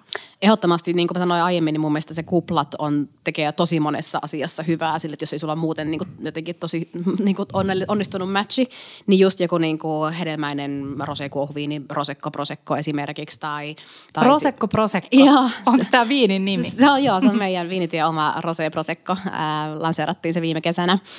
Ähm, joku tommotin tyyppinen, jossa sulla on sitä niin kuin hedelmäisyyttä mm. ja sitten sulla on ne kuplat, niin se voisi toimia hyvin. Champagne myöskin, niin kuin musta on myös ihana nauttia siis champagnea läpi ateriaa, niin sen takia on myöskin mm. kiva, että on tommosia niin kuin, ähm, huokeamman hintapisteen champagneoita, niin kuin Chouette tai Le Boulet, mitä me ollaan tuotu markkinoille, niin tavallaan, että sun ei tarvitse niin tehdä siitä isoa juttua, että sulla on se lauantai-ilta ja sä avaat nyt sen champanjan ja, ja äitikin täyttää 60, vaan se voi olla mm. että no hei, tiistai-ilta frendei kylässä, että juodaanko pullo champagnea tai illallisen kanssa. Tykkään myös siitä ajatuksesta, että kupli voi olla läpi. Ehkä jos on tosi, tosi epävarma sen viinin suhteen, niin sit voi mennä. Kuplat pelastaa mm. tosi usein. Ja me tykätään Petran kanssa juoda kuplat valkoviinilasista. Me usein Joo. jossain ravintolassakin, jos joku tuo eteen niin kuin kohvinlasin, mm. niin sitten me ollaan silleen, ah please, saadaanko me valkkarilasi? Joo. Se on tosi paljon miellyttävämpi juoda siitä ja se maistuu meidän mielestä Ehdottomasti paremmalta. se täyttää suun ihan eri lailla, kun se, ja se antaa tavallaan niin kuin viinillekin niin kuin, Siis sä voit, ei sen pilaa hu, niin kuin hyvää viiniä mm. laittamalla sen kuohuviinilasiin, mutta se ei se pääse niin kuin etenkin edukseen. Kaikki ne nyanssit ei tule sieltä esiin versus sitten taas, kun se on valkoviinilasista, Miks? vaikka joka punaviinilasista. Miksi on tehty kuohuviinilasi? No se on ehkä tietyn aikakauden, aikakauden tuotos, että se on ollut semmoinen niin kuin kippistely, mm. juhlallinen hetki, mutta ehkä nykyään myöskin niin kuin viinit on laadukkaampia, niin ne ei ole pakko sulkea sitä semmoiseen pieneen kapeeseen. Hei, mä haluan myös pakittaa sinne, sä puhuit rosé prosekosta, niin usein varmaan, no tietää itsekin, että juo enemmän roséviinejä kesällä, just Joo. kaikki ihanat Provencein melkein läpinäkyvät vaaleanpunaiset on tullut hyvin tutuksi, mutta eikö Eikö niin, että roseviini on myös aika hyvä gastronominen viini? Että se menee niinku hyvin ympäri vuoden ruoan kanssa erityisesti. Joo, jos me ei oltaisi niin visuaalisia, niin me varmaan juotaisiin rose, roseeta tota, noin, niin pitkin vuotta. Ää, Ranskassahan siis juodaan nykyään roseviiniä enemmän kuin valkoviineja. Mitä? Joo, joo. Oikeesti? Ja, ja tota, just se, että me ollaan ehkä jotenkin niin, me mielletään se niin siihen kesään ja rantaa ja terassiin ja näin, mutta se, se tosiaan se gastronomisuus niistä tulee niin kuin upeasti esille.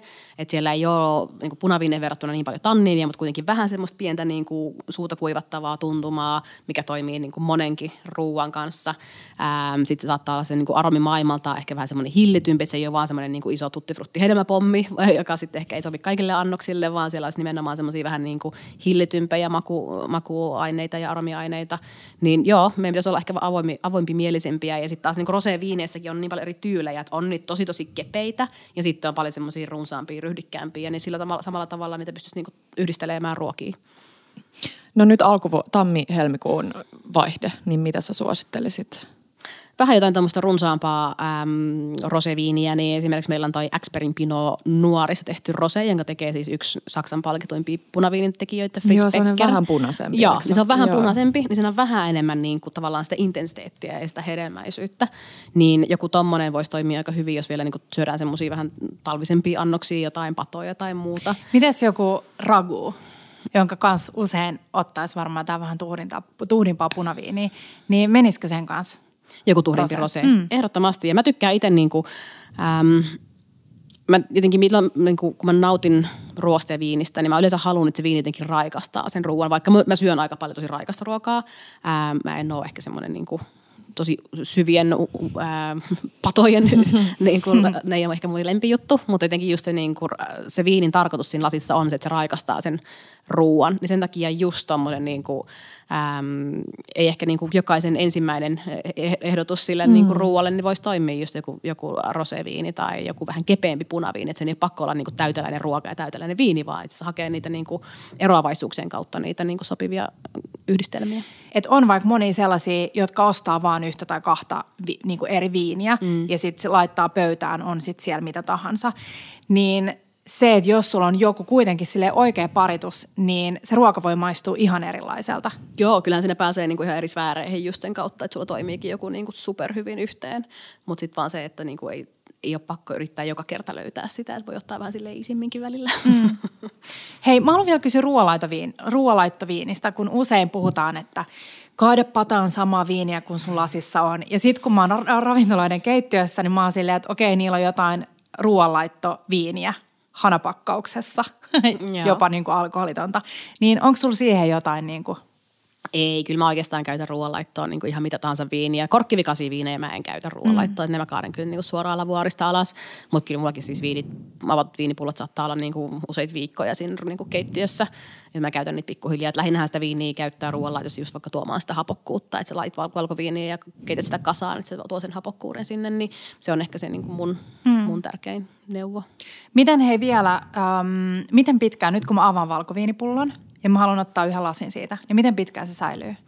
Ää, no vähän pidempään, jos laitat sen jääkaappiin versus että sä sen lämpimään pöydälle. Mutta se riippuu myös oikeastaan viinistä. Et sanotaan niin kuin ehkä semmoinen kepeimmät viinit, sanotaan ehkä 3-5 päivää säilyy hyvin auki. Ja totta kai silloin säilyy paljon paremmin, kun otat sitten yhden lasin versus se, että se niin jää vaan yksi lasi sinne pulloon. Mm. Eli tavallaan sit miten paljon sitä happea on siellä pullossa, koska happi nopeuttaa sitä viinin kehittymistä.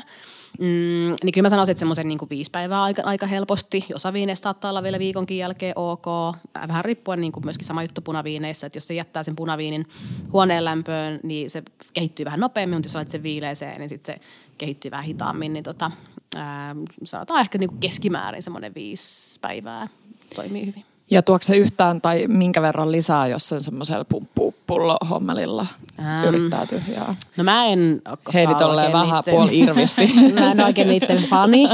Tiedän, että niitä moni käyttää. Ähm, ja siis tiedän paljon ystäviä, jotka on tehnyt paljon niinku kokeiluja niiden kanssa ja näin. Se, se tuntuu mulle jotenkin vähän väkivaltaiselta, että sä pum, mm. niinku pumppaat kaiken ilman jotenkin siitä viinistä, niin pakkaa siltä jotain muutakin tulla, jotakin niitä niinku kaikista herkimpiä, mm. jotenkin volatiilisimpia aromeita lähteä pois. En, mä en käyttäisi, mä pistäisin vaan korkin päälle. Joo. Ja viinissä kuitenkin kuin ruoassa, että, se, että vaikka se viini niin kuin kehittyisi niin, että siellä, se jotenkin muuttuisi maullisesti, niin sähän et, niin kuin saa, sä et saa siitä mitään vatsatautia, että jos sä juot jotain vanhaa viiniä. Ei todellakaan. Että siinkin voi hyvin käyttää sitä omaa makua ja hajuaistia. Että jos se maistuu tai niin kuin tuoksuu hyvältä, niin sitten se on fine. Ja mäkin saatan usein siis, jos mä maistan, että okei, no tämä on nyt, tästä on selkeästi lähtenyt aromit ja, ja tämä ei ole enää, niin sitten mä teen usein niin kuin jonkun beurre tai risoton tai jonkun, mihin mä saan käytettyä sen ja sitä ei maista siitä yhtään. Jep. Ja kyllähän se niin kuin ihan samalla lailla, me ollaan, niin me tehdään joku iso pataruoka tai joku, joku karri ja me sanotaan, että tokana päivänä se maistuu paljon paremmalta. Niin samalla lailla viinissä, miksei me niin kuin hyväksytä sitä, että se viini vähän niin kuin keskittyy ja muuttuu niiden viiden mm. päivän aikana, kun se on sulla auki. Et tosi moni nykyään tämmöinen niin kuin, olemassa tämmöinen laite kuin koravään, jolla pääsee se, se viini korkin läpi sinne pulloon. Ja tosi moni kritisoi sitä, että kyllä se viini sinne vähän muuttuu, mutta niinhän se muuttuukin, niinhän se tavallaan kuuluukin, mm. mutta se vaan hidastaa sitä muutus, muuttumisprosessia, eli sä pystyt käyttämään tai nauttimaan sitä samaa viiniä niin kuin laseittain paljon pidemmän aikavälin versus mm. se, että sä olisit ottanut sen korkin pois ja yrittänyt säilyttää sitä viiniä. Ää, jos viinissä on tanniineja, niin mitä se tarkoittaa ja maistuuko se? Tanniinit on sitä kuivattavaa, niin kuin se on niin kuin parkkihappoa, kuivattavia äm, asioita siinä viinissä. Eli jos olet koskaan tehnyt teetä ja uuttanut sitä liian pitkään ja juot sitä, niin se, viini, se teehän kuivattaa sun suuta. Joo. Se on, siis, se on siis tanniinia. Eli kaikki tavallaan se sylki, mikä kuivuu sun suusta, niin se on niinku tanniini. Eli se kaikki, kaikki mikä tulee tuonne poskiin ja kieliin, niin se Onko sekin tanniini, kun mä mietin jotain missä pussiin, niin, niin. tulee sellainen. Ää, se on, silloin herättää tota noin niin, vesikielelle. se on hapokkuutta. Tanniini on sekä luonnossa että lisättynä, vai onko se, on aina niinku rypäleen, Se on niinku rypäleen kuorissa ja sitten mm. siemenissä ja rangoissa. Jos rupeat rankoja syömään, niin varmasti menee suu irfeen. Mm. Niin se on kaikki tanniinia. Ja sitten tammi, tammitynnyreistä tulee myöskin tanniini viini, jos viiniä kypsyttää vaikka tammessa. Mm. Mutta lähtökohtaisesti tulee sieltä rypäleiden kuoresta. Eli viiniin kypsää varmaan yleisesti ottaa joko terästankissa tai sitten... Tammitynnyri tota, on aika semmoinen perinteinen. Ei nykyään savi, on, savitynnyreitä. Joo, nykyään on semmoisia kaikki saviruukkuja, amforoita tai sitten betoniastioita tai muuta, niin ne on semmoisia aika yleisiä kypsytysastioita. Ai jaa. Mä luulin, että se on jotenkin ihan sellainen van, vanhanaikainen. Niin. Sitten tuosta betonista on tullut vähän semmoinen niin trendi nykyään jo. Että se, on, mm-hmm. se antaa vähän se viini hengittää, mutta se ei tuo sitten taas mitään tammen aromeita viiniin. Löydäksä siitä viinistä sen, että tämä on nyt kypstetty betonissa? Mm, no joskus voi, niin kuin, ehkä just taas ei, ei sen aromimaailman kautta missään nimessä, mutta enemmän ehkä saa siitä niin kuin rakenteesta voi löytää semmoisia piirteitä, että hei, että tässä ihan kun tämä viini olisi saanut vähän pientä niin kuin ilmaa tai happea mm. sen kypsityksen aikana, niin joo, kyllä sitä voi vähän aistia. Ja voiko mä yleistää niin, että mä voin sanoa, että mä en vaikka tykkää yleisesti yleisesti ottaen tanniineista viinissä? No yleistäminen on vähän kaikessa vähän sille hassua. että tota, tavallaan sä voit ehkä joo, jos, jos et tykkää siitä yhtään, että sun viini, niin kuin viini kuivattaa sun suuta, niin periaatteessa joo voit. Aika monesti kuulee sen, että tanniin aiheuttaa mulle päänsärkyä. Silleen, no ei se välttämättä se tanniini ole, että ehkä sillä on taas joku muu asia, mikä sen aiheuttaa. Mutta, hukka. Niin, jos ota sellaisia vettä.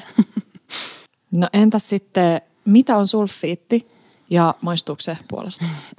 Ää, sulfiitti on siis rikkidioksidia ja käytännössä on siis säilöntäaine ja siis rikkidioksidista on tehty, se on tavallaan tullut juttu viinin parissa sen takia, että tota, ää, viinin lainsäädäntö EU-ssa vaatii sen, että jos viinissä on enemmän kuin 10 milligrammaa per litra rikkidioksidia, niin se pitää mainita. Ja käytännössä lähestulkoon kaikissa viineissä on näin.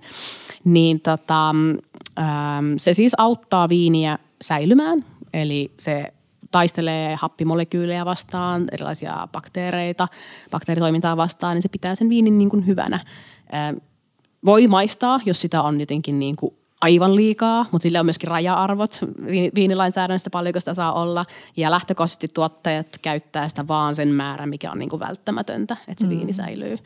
Et lähtökohtaisesti viineissä aika harvoissa sen maistaa. Miten sitten suoratettu tai suorattamaton viini? Nyt kun puhuttiin vähän natuviineistä Joo. aluksi, niin, niin eikö, eikö se ole aika sille yleistä? No ei voi taaskaan yleistää, mutta sitten ne kunnon sellaiset natu, natu, natuviinit, niin ne on usein sellaista niin kuin – suodattamattomia, mm, ehkä vähän sameempia. Mm. Niin. tota, ähm, joo, siis suodattamisella tavallaan halutaan eroon niistä pienistä partikkeleista, mitä siellä viinissä saattaa olla.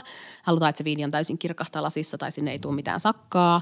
Se vie ehkä vähän viinistä pois myös jotain, että jos riippuu, että jos sä teet vaikka vähän niin kuin pienempää tuotantoa, sulle ei ole aivan niin väliä, että se viini on niin kuin superstabiili tai sun asiakaskunta ymmärtää sen, että siellä on vaikka sakkaa, niin sä voit jättää se viini suodattamatta. Mutta sitten on olisikin niin kuin totta kai äm, tiettyjä isoja maailmanluokan brändejä, joita myydään niin kuin joka puolella ja ne haluaa, että se on tosi stabiilia. Sitä jos, se, se halutaan suorattaa sen takia, että se viini on sitten jokaisen kuluttajan lasissa jotenkin samanlainen mm. ja kestä niin kuin, ei, ei herätä liikaa, liikaa kysymyksiä. No ja mitä sitten, milloin oksidaatio on hyvästä ja no ylipäänsä mitä se tarkoittaa. Yeah. Jotenkin mulla on aina ihan epäselvää, että milloin vaikka joku punaviini kannattaa kaataa dekanteriin ja mi- mi- milloin se on vaan jotain heittomerkeissä hienostelua. Yeah.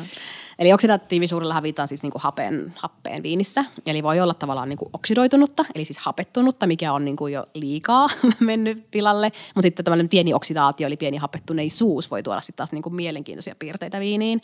Jos viini on jotenkin tosi tosi tiivis ja se tuntuu, että se, siinä on niinku paljon, mutta se ei vielä niinku anna sitä, ei sittenkin se, ei ole, se on ehkä niinku liian tiivis paketissa se kaikki, niin silloin se yleensä kannattaa dekantoida. Ja tar- siis happi, mitä se tekee viinille, niin se tavallaan kehittää, nopeuttaa sitä kehitysprosessia. Ja totta kai sä voit pistää se viinin kellariin viideksi vuodeksi ja kokeilla sitten, että jos se olisi vaikka jotenkin niinku auennut siellä. Mutta jos ei sulla ole kärsivällisyyttä, niin sä voit kaataa sen dekanteriin ja sitten se no, niinku happi jotenkin niinku, niin, se nopeuttaa, kiihdyttää tavallaan sen kehitysprosessin, niin sitten se viini alkaa niin kuin avautua pikkuhiljaa. Ähm, ei se kaikille viineille niin kuin toimi, mutta aika harvaa viiniä se myöskään sit pilaa. Ehkä jos sulla on niin kuin tosi tosi herkkä tai jotenkin tosi tosi vanha viini, joka ei kestä lasissakaan kauhean kauaa, vaan se hajoaa, tavallaan, niin kuin, hajoaa niin sanotusti palasiksi se viini, niin semmoisia viinejä ei kannata dekantoida. Mutta jos on tosi tiivis iso viini, niin kyllä se hyötyy siitä dekantoimisesta, eli viinin kaatamisesta karahviin tai vaikka juomalla tuohon vesikannuun. Ja miten pitkään se kansi olla siinä? No sekin vähän riippuu viinistä, että ihan se joskus, että se sen kaataa siihen, ihan mm. niin kuin 10 minuuttia auttaa, mutta toisenaan niin kuin huippuviinihifistelijät saattaa kaataa viininsä karahvia vaikka vuorokaus ennen tarjoilua. Mm. Mm. No hei, sitten tota, seuraajia viinikyssäreitä. Onko nyt jotain selkeitä viinitrendejä sun mielestä jotain niin kuin ilmassa? Ähm, no kyllä mä sanoisin, että aika niin kuin pidemmän aikaa jo ehkä klassikot on tehnyt paluuta, tai ainakin mä haluan niin uskoa, koska mä rakastan klassikoita. Ähm, ihmiset joo, siis näinkin juttuja, toi Riesling on ollut tosi pitkään trendi Suomessa, mutta ehkä sen kautta on nyt lähdetty niin kuin muualle myöskin niin kuin kuluttaja, niin sanotut ei-viiniharrastajat, kun tässä näitä titteleitä jaeltiin aiemmin, niin tota, ää, on lähtenyt etsimään niin kuin uusia juttuja. Kyllä sitä Albarinjosta on ehkä tulossa pieni semmoinen trendi tällä hetkellä ää, mikä on tosi kiva juttu. Ähm, yleensä mä näen semmoisen viinitrendin, että just se mieluummin se laatu kuin se määrä, eli niin kuin premiumisaatio näkyy ihan joka puolella. Ihmiset on vähän valmiita panostamaan siihen, että ne saa oikeasti laadukkaan viini, jolla on tarina. Että se tarina tulee joka, joka puolella niin kuin ah, joo, se on niin ihana juttu tarinat. Onko sulla joku Albarinio-vinkki? No mä rakastan niin kuin meidän valikoimassa olevia albarinneja, koska musta tuntuu, että ne on niin kuin kyllä maailman parhailta viinintekijöiltä. Ää, meillä on esimerkiksi siis Eulohio Pomaresin, siis Zarate-nimisen viinitilan mm. ää, albarinjo, joka on siis vaan niin kuin uskomattoman hyvä. Sitten jos ää, meidän, no, siis juhlavuosi tänä vuonna viinitiellä, me täytetään 20 vuotta.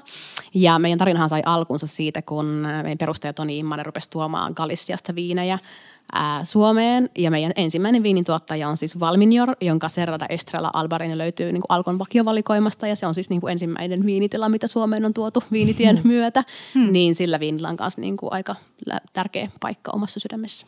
Ja kerro vielä, siis oliko kuoli Albarinio ja sitten sä siinä sivulauseessa mainitsit silloin aikaisemmin jaksossa ton Vinho Verden. Ja. Niin oliko se siis kansrypäle vai alue vai miten nämä nyt meni? Eli Galicia on viinialue äm, Espanjassa ja Galician ala-alue Rias Paixas on se, mistä paljon niin albarinia tulee. Mutta sitten me mennään Portugalin puolelle rajaa, niin siellä on semmoinen viinialue kuin Minjo tai Vinho Verde. Mm-hmm. Ja Vinho Verdessä sitten se albarinio mm-hmm. tunnetaan Alvarinho nimellä. Oh. Ja siis se on siis viinialue on Vinho Verde ja alvarinio on yksi niistä lajikkeista, mitä siellä viljellään. Yes, got Tosi miele- Mä oon nyt ihan lähdössä albarinio seikkailulle. Joo, joo, joo, joo, joo. Ja eks niin, että ei haittaa vaikka ne menis vähän sekaisin ja välillä mokailee ja välillä, ei koska mä niin näen, että Just se, että sekaisin. Ei vielä jännittää. Mm. Niinpä. Hei, Heidi, minkä takia sä rakastat sherryä? Tämä on semmoinen kysymys, joka on varmaan tullut joltain, joka on joutunut mun kanssa juomaan sherryä. Mä oon Kuurnan ihana Laura täällä. No niin, terkkui Lauralle. Tota, no sherry on ihan super uniikki viinityyli maailmassa. Ja varsinkin siis mä rakastan kuivia sherryjä. Ne on niin, niissä on niin paljon jotenkin kaikkea niissä viineissä. Ne on niin kerroksellisia ja just se, että mulle viinissä ihanaa se, että mä pystyn maistamaan jotenkin, että mistä se viini tulee. Ähm, ja sherryssä sä maistat sen melkein sen niin kuin meren läheisyyden, sen suolasuuden. Ähm, sä maistat sen pitkän kypsytyksen. Se, niin kuin viin, sher, kuivissa on niin kuin paljon tommosia niin kuin paahdettujen pähkinöiden aromeita tosi tiivis. Jos viinissä voi olla umamia, niin kuivat sherryt on niin täynnä mm. umamia. Mm. Ja se on vaan jotenkin ihan niin kuin mieletöntä. Ja sitten se, että kun ne niin kuin lähtökohtaisesti ne ei kauheasti maksa. Jos sä saat 20-30 vuotta vanhaa sherryä, niin versus se, että sä maksat jostain muusta viinistä, joltain muulta viinialueelta mm. 20-30-vuotiaasta viinistä, niin, niin sherry on niin kuin käytännössä ilmasta. Ja kauan se säilyy avattuna? No Sherryhän säilyy tosi pitkään avattuna, koska tota, äm, se, on, se viinin valmistusprosessi on jo niin kuin, siinä on aika usein happi läsnä, paitsi jos puhutaan sitten fiinosherryistä, jotka on niin kuin kasvaa semmoisen, tai kypsyy semmoisen hiivakerroksen alla, joka suojaa mm. viiniä hapelta, niin kaikki tämmöiset kypsytyt sherryt, niin ne säilyy tosi pitkään, koska ne on jo tavallaan niin sanotusti oksidoituneita mm. tai oksidatiivisia siinä vaiheessa, kun ne pullotetaan. Mutta sitten toki niin kuin sherrythän yleensä, tai mitä itse tulee käytettyä, niin ne on semmoisissa puolikkaispulloissa, jolloin sitten taas se, se on niin mm. pari-kolme lasia, mitä siitä saa. Ja sherryhän on yksi ihanimmista ruoanlaittoviineistä, muun muassa sienten pari Joo, tosi hyvä. ihan mahtava. Ja just monesti niin kuin väkevyydet viinit, kun puhuttiin aiemmin ruoan ja viinin yhdistämisestä, että monesti kun teki itse ravintolaissa töitä ja ei löytynyt sitä niin kuin parasta viiniruokamatchia, niin melkein se aina se vastaus tuli sitten vaikka niin kuin väkevöityjen viinien maailmasta. Että sieltä mm. löytyikin semmoisia niin vaihtoehtoja annokselle, mitä ei muuten sitten pystynyt keksiin, keksiin hyviä pareja. No voisiko tämän Sherry-hehkutus rakkauspuheen myötä, niin siitäkin tulla vähän sellainen seuraava viinitrendi? Toivottavasti. Ehkä? Siinä on aika pitkä tie, koska mä en ole tiedä muita suomalaisia vielä, että juosta sherryä, mutta koko itseni, mutta muutamat ystävät, jotka on pakotetusti joutunut sitä nauttimaan. Mutta, mutta kyllä maailmalla on vähän semmoista niin kuin sommelierien parissa ainakin semmoista pientä niche-trendiä, mutta tota, aika vähän. joo, joo, sitä voi tulossa. mutta hei, kato, kun champagne hinta nousee, niin ehkä jengi sitten hiffaa, että niin, sherrystä mm. uusi aperitiivi. Just niin. Paljon tuli kysymyksiä alkoholittomasta viinistä. Onko sellaisia hyviä? No mun mielestä on. Ähm, me ollaan tuotu markkinoille semmoinen saksalainen ähm, yritys kuin Kolonne äh, Null ja heidän Rieslingiä saa siis alkosta ja mun mielestä se on yksi parhaita alkoholittomia viinejä, mitä mä oon koskaan itse maistanut. Alkoholittomia viiniä haaste on siis se, että kun sä poistat sit alkoholiin, niin tavallaan se myöskin se rakenne muuttuu ja usein se rakenne korvataan sitten lisäämällä viiniin sokeria, jolloin ne ei ole ehkä enää semmoisia niinku ruokapöytäjuomia, vaan sitten on semmoisia niinku limppareita Kiva tyyppisesti. Just näin. Niin tota, se on haastava kategoria, mutta se on ruvettu ottamaan aika paljon vakavammin nyt kuin aiemmin, jonka takia tosi monet viinin tuottajat on ruvennut miettimään, että miten voisi omaa niin sanottuun portfolioonsa tuoda sitten alkoholittomia viinejä. Niin kyllä niitä alkaa olla, mutta, mutta kyllä sanotaan, sanoisin, jos nyt ihan suoraan sanottelen niin kuin viinimaailman moitteeksi, niin kyllä me ollaan viina- ja olutmaailmaa niin kuin alkoholittomissa aika paljon vielä jäljessä. Joo. Mm. Ja se toi, minkä sä mainitsit, niin eikö se ole sellainen, missä on iso nolla Joo. siinä etiketissä? Joo, kyllä. Kolmannen nulli riisling. Joo. Hei, sitten kysymys, jota kysyttiin varmaan eniten, että onko olemassa hyviä kyykkyviinejä? Ja kyykkyviinitermillä tarkoitetaan siis niitä äm, Alkon alimmalla hyllyllä olevia edullisempia viinejä, joita varten pitää vähän kyykätä, että ne saa sieltä ylös. Riippuu, miten syvään kyykkyyn haluaa päästä. Tota, äm, Suomessa meillä on tosi korkea alkoholiverotus, minkä takia se, että jos ostat oikeasti niin kuin sanotaan kuuden euron viini, niin sä oikeastaan maksa mistään muusta kuin verosta. Eli siinä ei niin kuin viinistä itsessään vielä kauheasti maksa. Niin kyllä mä sanoisin, että se niin kuin 10 euron alapuolelle, kun mennään viinien parissa, niin vaikea Haastavaa. puhua laatuviineistä. Mutta on esimerkiksi meillä on Kremerin Sauvignon Blanc – se on tällä hetkellä mun mielestä alkos 12,90 vai 13,90. Mm. Ja se on oikeasti ihan superhyvä viini. Tulee Saksasta Rheinhesseniltä, nuorelta Tobias Kremerin tilalta. Niin tuommoisesta, niin kyllä alle, alle 15 euron on mahdollista löytää hyviä viinejä, mutta alle 10 euron, niin sit se on kyllä maksaa oikeastaan aika paljon kaikista muusta kuin siitä viinistä. Mm. Niin se on hyvä muistaa, että jos sä ostat viinin, joka on isolta bränditalolta, niin siinä maksetaan myös paljon muusta. Että jos sä ostat vaikka jotain iso, isoksi brändättyä champagnea ja sitten sä näet, selaat naisten lehteä ja siellä on jotain upeita kuvia, mm. jossa, johon näkee, että on käytetty paljon rahaa, niin muistat, että sä maksat myös siinä sun viinissä siinä, siitä. Kyllä, siitä tota, sen takia mun mielestä pientuottajat on mielenkiintoisia koska siinä ei ole nimenomaan käytetty rahaa siihen markkinointiin. Mm. Niin, siinä tavallaan sitä ilmaa. Kyllä. Mm. Hei, mulla tuli mieleen, kun mä puhuin siitä, että mä olin Basbasissa jutellut viineistä, niin se oli Oskari Mykkänen, jonka kanssa mä juttelin. Yeah. Ja mä kysyin Oskarilta, että mikä on tällä hetkellä se viini, josta hän on eniten innoissaan. Niin hän mainitsi teidän tuottajan, joka on siis äh, Loiresta, eli Luarista, yeah. äh, Chateau de Plaisance. Ah. Plaisance, miten se lausutaan? Plaisance, joo. Ja sieltä tämän 32-vuotiaan Vanessa Charraun. Hmm. Joo. Ja viini, jonka hän mainitsi, oli täällä Ju Blanc. Jep. Vanessa on ihana. Siis Vanessa on, ähm, joo, siis tyyliin mun ikäinen, tehnyt pitkään töitä niin kuin viinimarkkinoiden parissa ja muun muassa champagne-tilalla ollut töissä. Ja sitten hän halusi palata sinne Luorelaaksoon, äm, mistä hän on kotoisin ja löysi vahingossa vähän liiankin ison tilan. Eli siis hänellä on joku 19 hehtaaria ehkä nykyään, mutta hän löysi siellä myöskin niin kuin rahoittajia tukemaan sitä niin kuin, ä, omaa tekemistä. Ja se on täysin biodynaamisesti toimiva tila. Ja Vanessa tekee aivan uskomattoman hienoja valkoviineja Chenin Blanc-rypeleistä. Joo, mä katsoin, että tämä viini, jonka hän mainitsi, niin löytyy alkolistalta 27,99. Jep. Jos me nyt karkeasti jaetaan se vaikka kuuteen lasiin, niin se on 4,60 euroa senttiä per lasi. Mm. Mitä, kenelle sä suosittelisit sitä viiniä? ihmisille, jotka arvostaa, että lasissa on jotain laadukasta, joka maistuu hyvälle, jossa on tarina takana. Ja siis Senän Blanc on ihan mahtava lajike, koska siis se, sitä voi taas niin kuin, paitsi siellä tarhalla, niin sit voi luoda erilaisia viinejä. Sitten löytyy sekä kuivia versioita että makeita versioita, että sitten kuohuvia. Siellä kellarissa voi tehdä mitä tahansa valintoja. Kypsyttääkö sitä tammitynyreissä, johon siinä tuonut semmoisia vähän semmoisia kermasia, pähkinäisiä piirteitä, vai tehdäänkö se terästankeessa, jolloin se on hyvin semmoinen puhdaspiirteisen, sitruksinen, omenainen, hapokas. Ja siis gastronomisesti se on vaan superhieno lajike käyttää erilaisissa, erilaisissa kombinaatioissa ruokien kanssa. Hei, sitten mennään viimeiseen osioon nimeltä Rapid Fire. Onko Heidi valmis? Eli äh, lyhkäisiä nopeita vastauksia. Ja tämä eka on heti tosi helppo. Eli sun viimeinen ehtoollinen ruoka ja viinit. Ähm, ostereita ja hamoniperikopeijota ehdottomasti ja champagnea. Tai sitten kypsää sherryä, kypsää kuivaa mm. sherryä. Sulla oli tämmöinen yhden, yhden ruokalajin viimeinen mm. Me lähdettiin hakemaan sellaista 12 ruokalajia, mutta mä tykkään tosta. niin mäkin. Hei, ähm, mitä noloa löytyy sun jääkaapista? no loita mun jääkaapissa on varmaan se, että siellä on aika usein tosi vähän ruokaa ja aika paljon enemmän viiniä. äh, mitähän siellä on tällä hetkellä? No ehkä yksi noloimpia juttuja on se, että siis mennään niin pitkälti viime vuoden puolelle. Mun ystävä toi mulle siis tuolta kauppahallista siis sitä juustokaupan voita. Ja mä en, saanut, mä en ole siis käyttänyt sitä. Mm. Mä tiedän. Mä käytän voita nykyään tosi vähän mun ruoanlaitossa, niin sit se on jäänyt sinne. Se vaistuu varmaan niin kuin aivan jääkaapille nykyään, mm. mutta en mä jotenkin silti voinut heittää sitä pois, koska mua ahistaa se, että mä en ole käyttänyt sitä Jos hyvää voita. Jos on Mohjärven juustolan voita, niin sit mä oon kyllä tosi no, pettynyt. No, kyllä. Varmaan mitä se on. Mikä on sun lempiravintola ja viinilista maailmalta?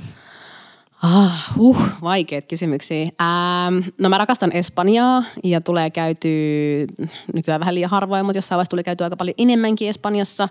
Madridissa on ihana ravintola nimeltä Angelita, jossa mä söin siis aivan täydellistä tomaattia. Angelita on niiden poikien isoäidin puutarhasta viime kesänä.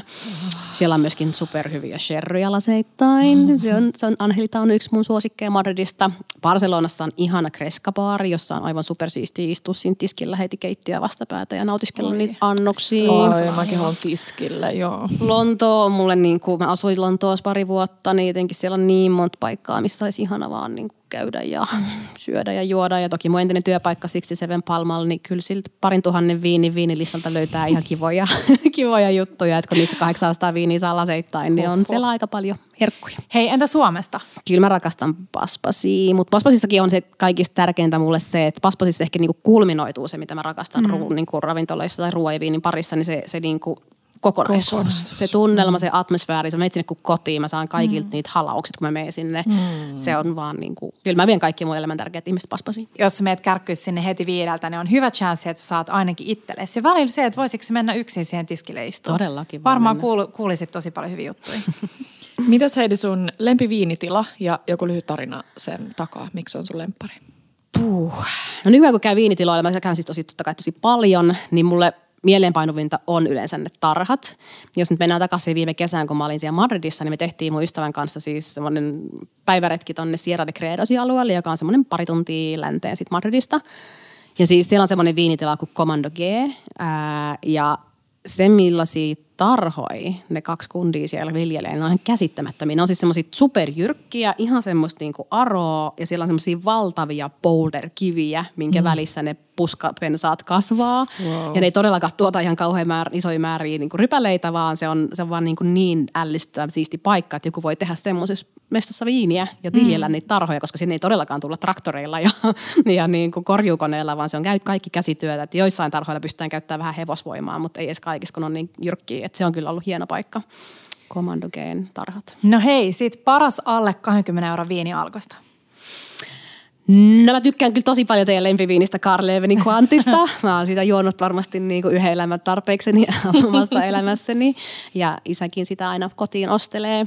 Tota, no sitten me ruvettiin tekemään viime vuonna yhteistyötä klassisen piemonttalaisen tuottajan kuin Vairan kanssa. Ja Vai, Vairan Lange Rosso mm, on alle, alle 20 euroa reilustikin. Ja se on kyllä aivan superhyvä Se on viini. ihanaa. Pidän mm. siitä erittäin paljon. Kevyt punaviini. Joo, aika paljon kepeämpi punaviini, mutta siinä on kuitenkin niin kuin jonkin verran rakennetta. Se kyllä se kestää niin kuin vähän voimakkaampiakin ruokia. Mutta joo, siis Piemonte ylipäänsä on alueena ihan siis aivan mun lemppareita. Hei, sit paras laatikkoviini. No mä haluaisin, että meillä olisi semmoinen viinimaailma, jossa, jossa viiniä voitaisiin pakata, myöskin laadukkaita viinejä voitaisiin pakata hanapakkauksiin, koska se olisi tosi paljon ekologisempaa kuin se, että me laitetaan niitä lasipulloihin ja roudataan niitä lasipulloja äm, rekoissa ympäri Eurooppaa tai ympäri maailmaa. Mm, Mutta tällä hetkellä niitä laadukkaita hanaviinejä on aika vähän markkinoilla, joten itsekään niitä ei tule juotua, mutta vastikään join tuon meidän Battenfeld Spanierin Riesling Trockenin, joka on kolmelitrainen hanaviini. Ja se maistuu kyllä aivan superhyvältä. Tosi raikas, tosi hapokas, oikein sitruksinen. Mä, mä tykkään siitä. Kuulostaa tämmöiseltä ihanalta kesäpäivän laatikolta. Joo, me juotiin se itse asiassa tuolla tota, korouamalla, kun oltiin jääkiipeilemässä. Että kyllä se sielläkin toimii. Okei, okay, no niin. Hei siis wow, mikä jakso. Siis ihan hirveästi infoa, mutta jotenkin mulla on sellainen tunne, että silti mä oon niinku oppinut. Että ei niin ole niinku tullut mäkin. liikaa sellaista. Ei, niinku, ei, mm. ei liikaa sellaista, koska Heidin kanssa oltaisiin varmasti voitu puhua sille todella syvällisesti Joo. niin, että mä en olisi ymmärtänyt enää sanaakaan. Niin tämä oli tosi hyvä. Ettehän te nyt enää jännitä sitä viinin juomista. Ei, ei. Ja siis äh, meidän viinikoulu jatkuu koko tämän vuoden ja tullaan tekemään enemmän. Tullaan tekemään äh, tastingeja Heidin kanssa ja videoita ja puhutaan lisää myös podissa viinistä tulevissa jaksoissa.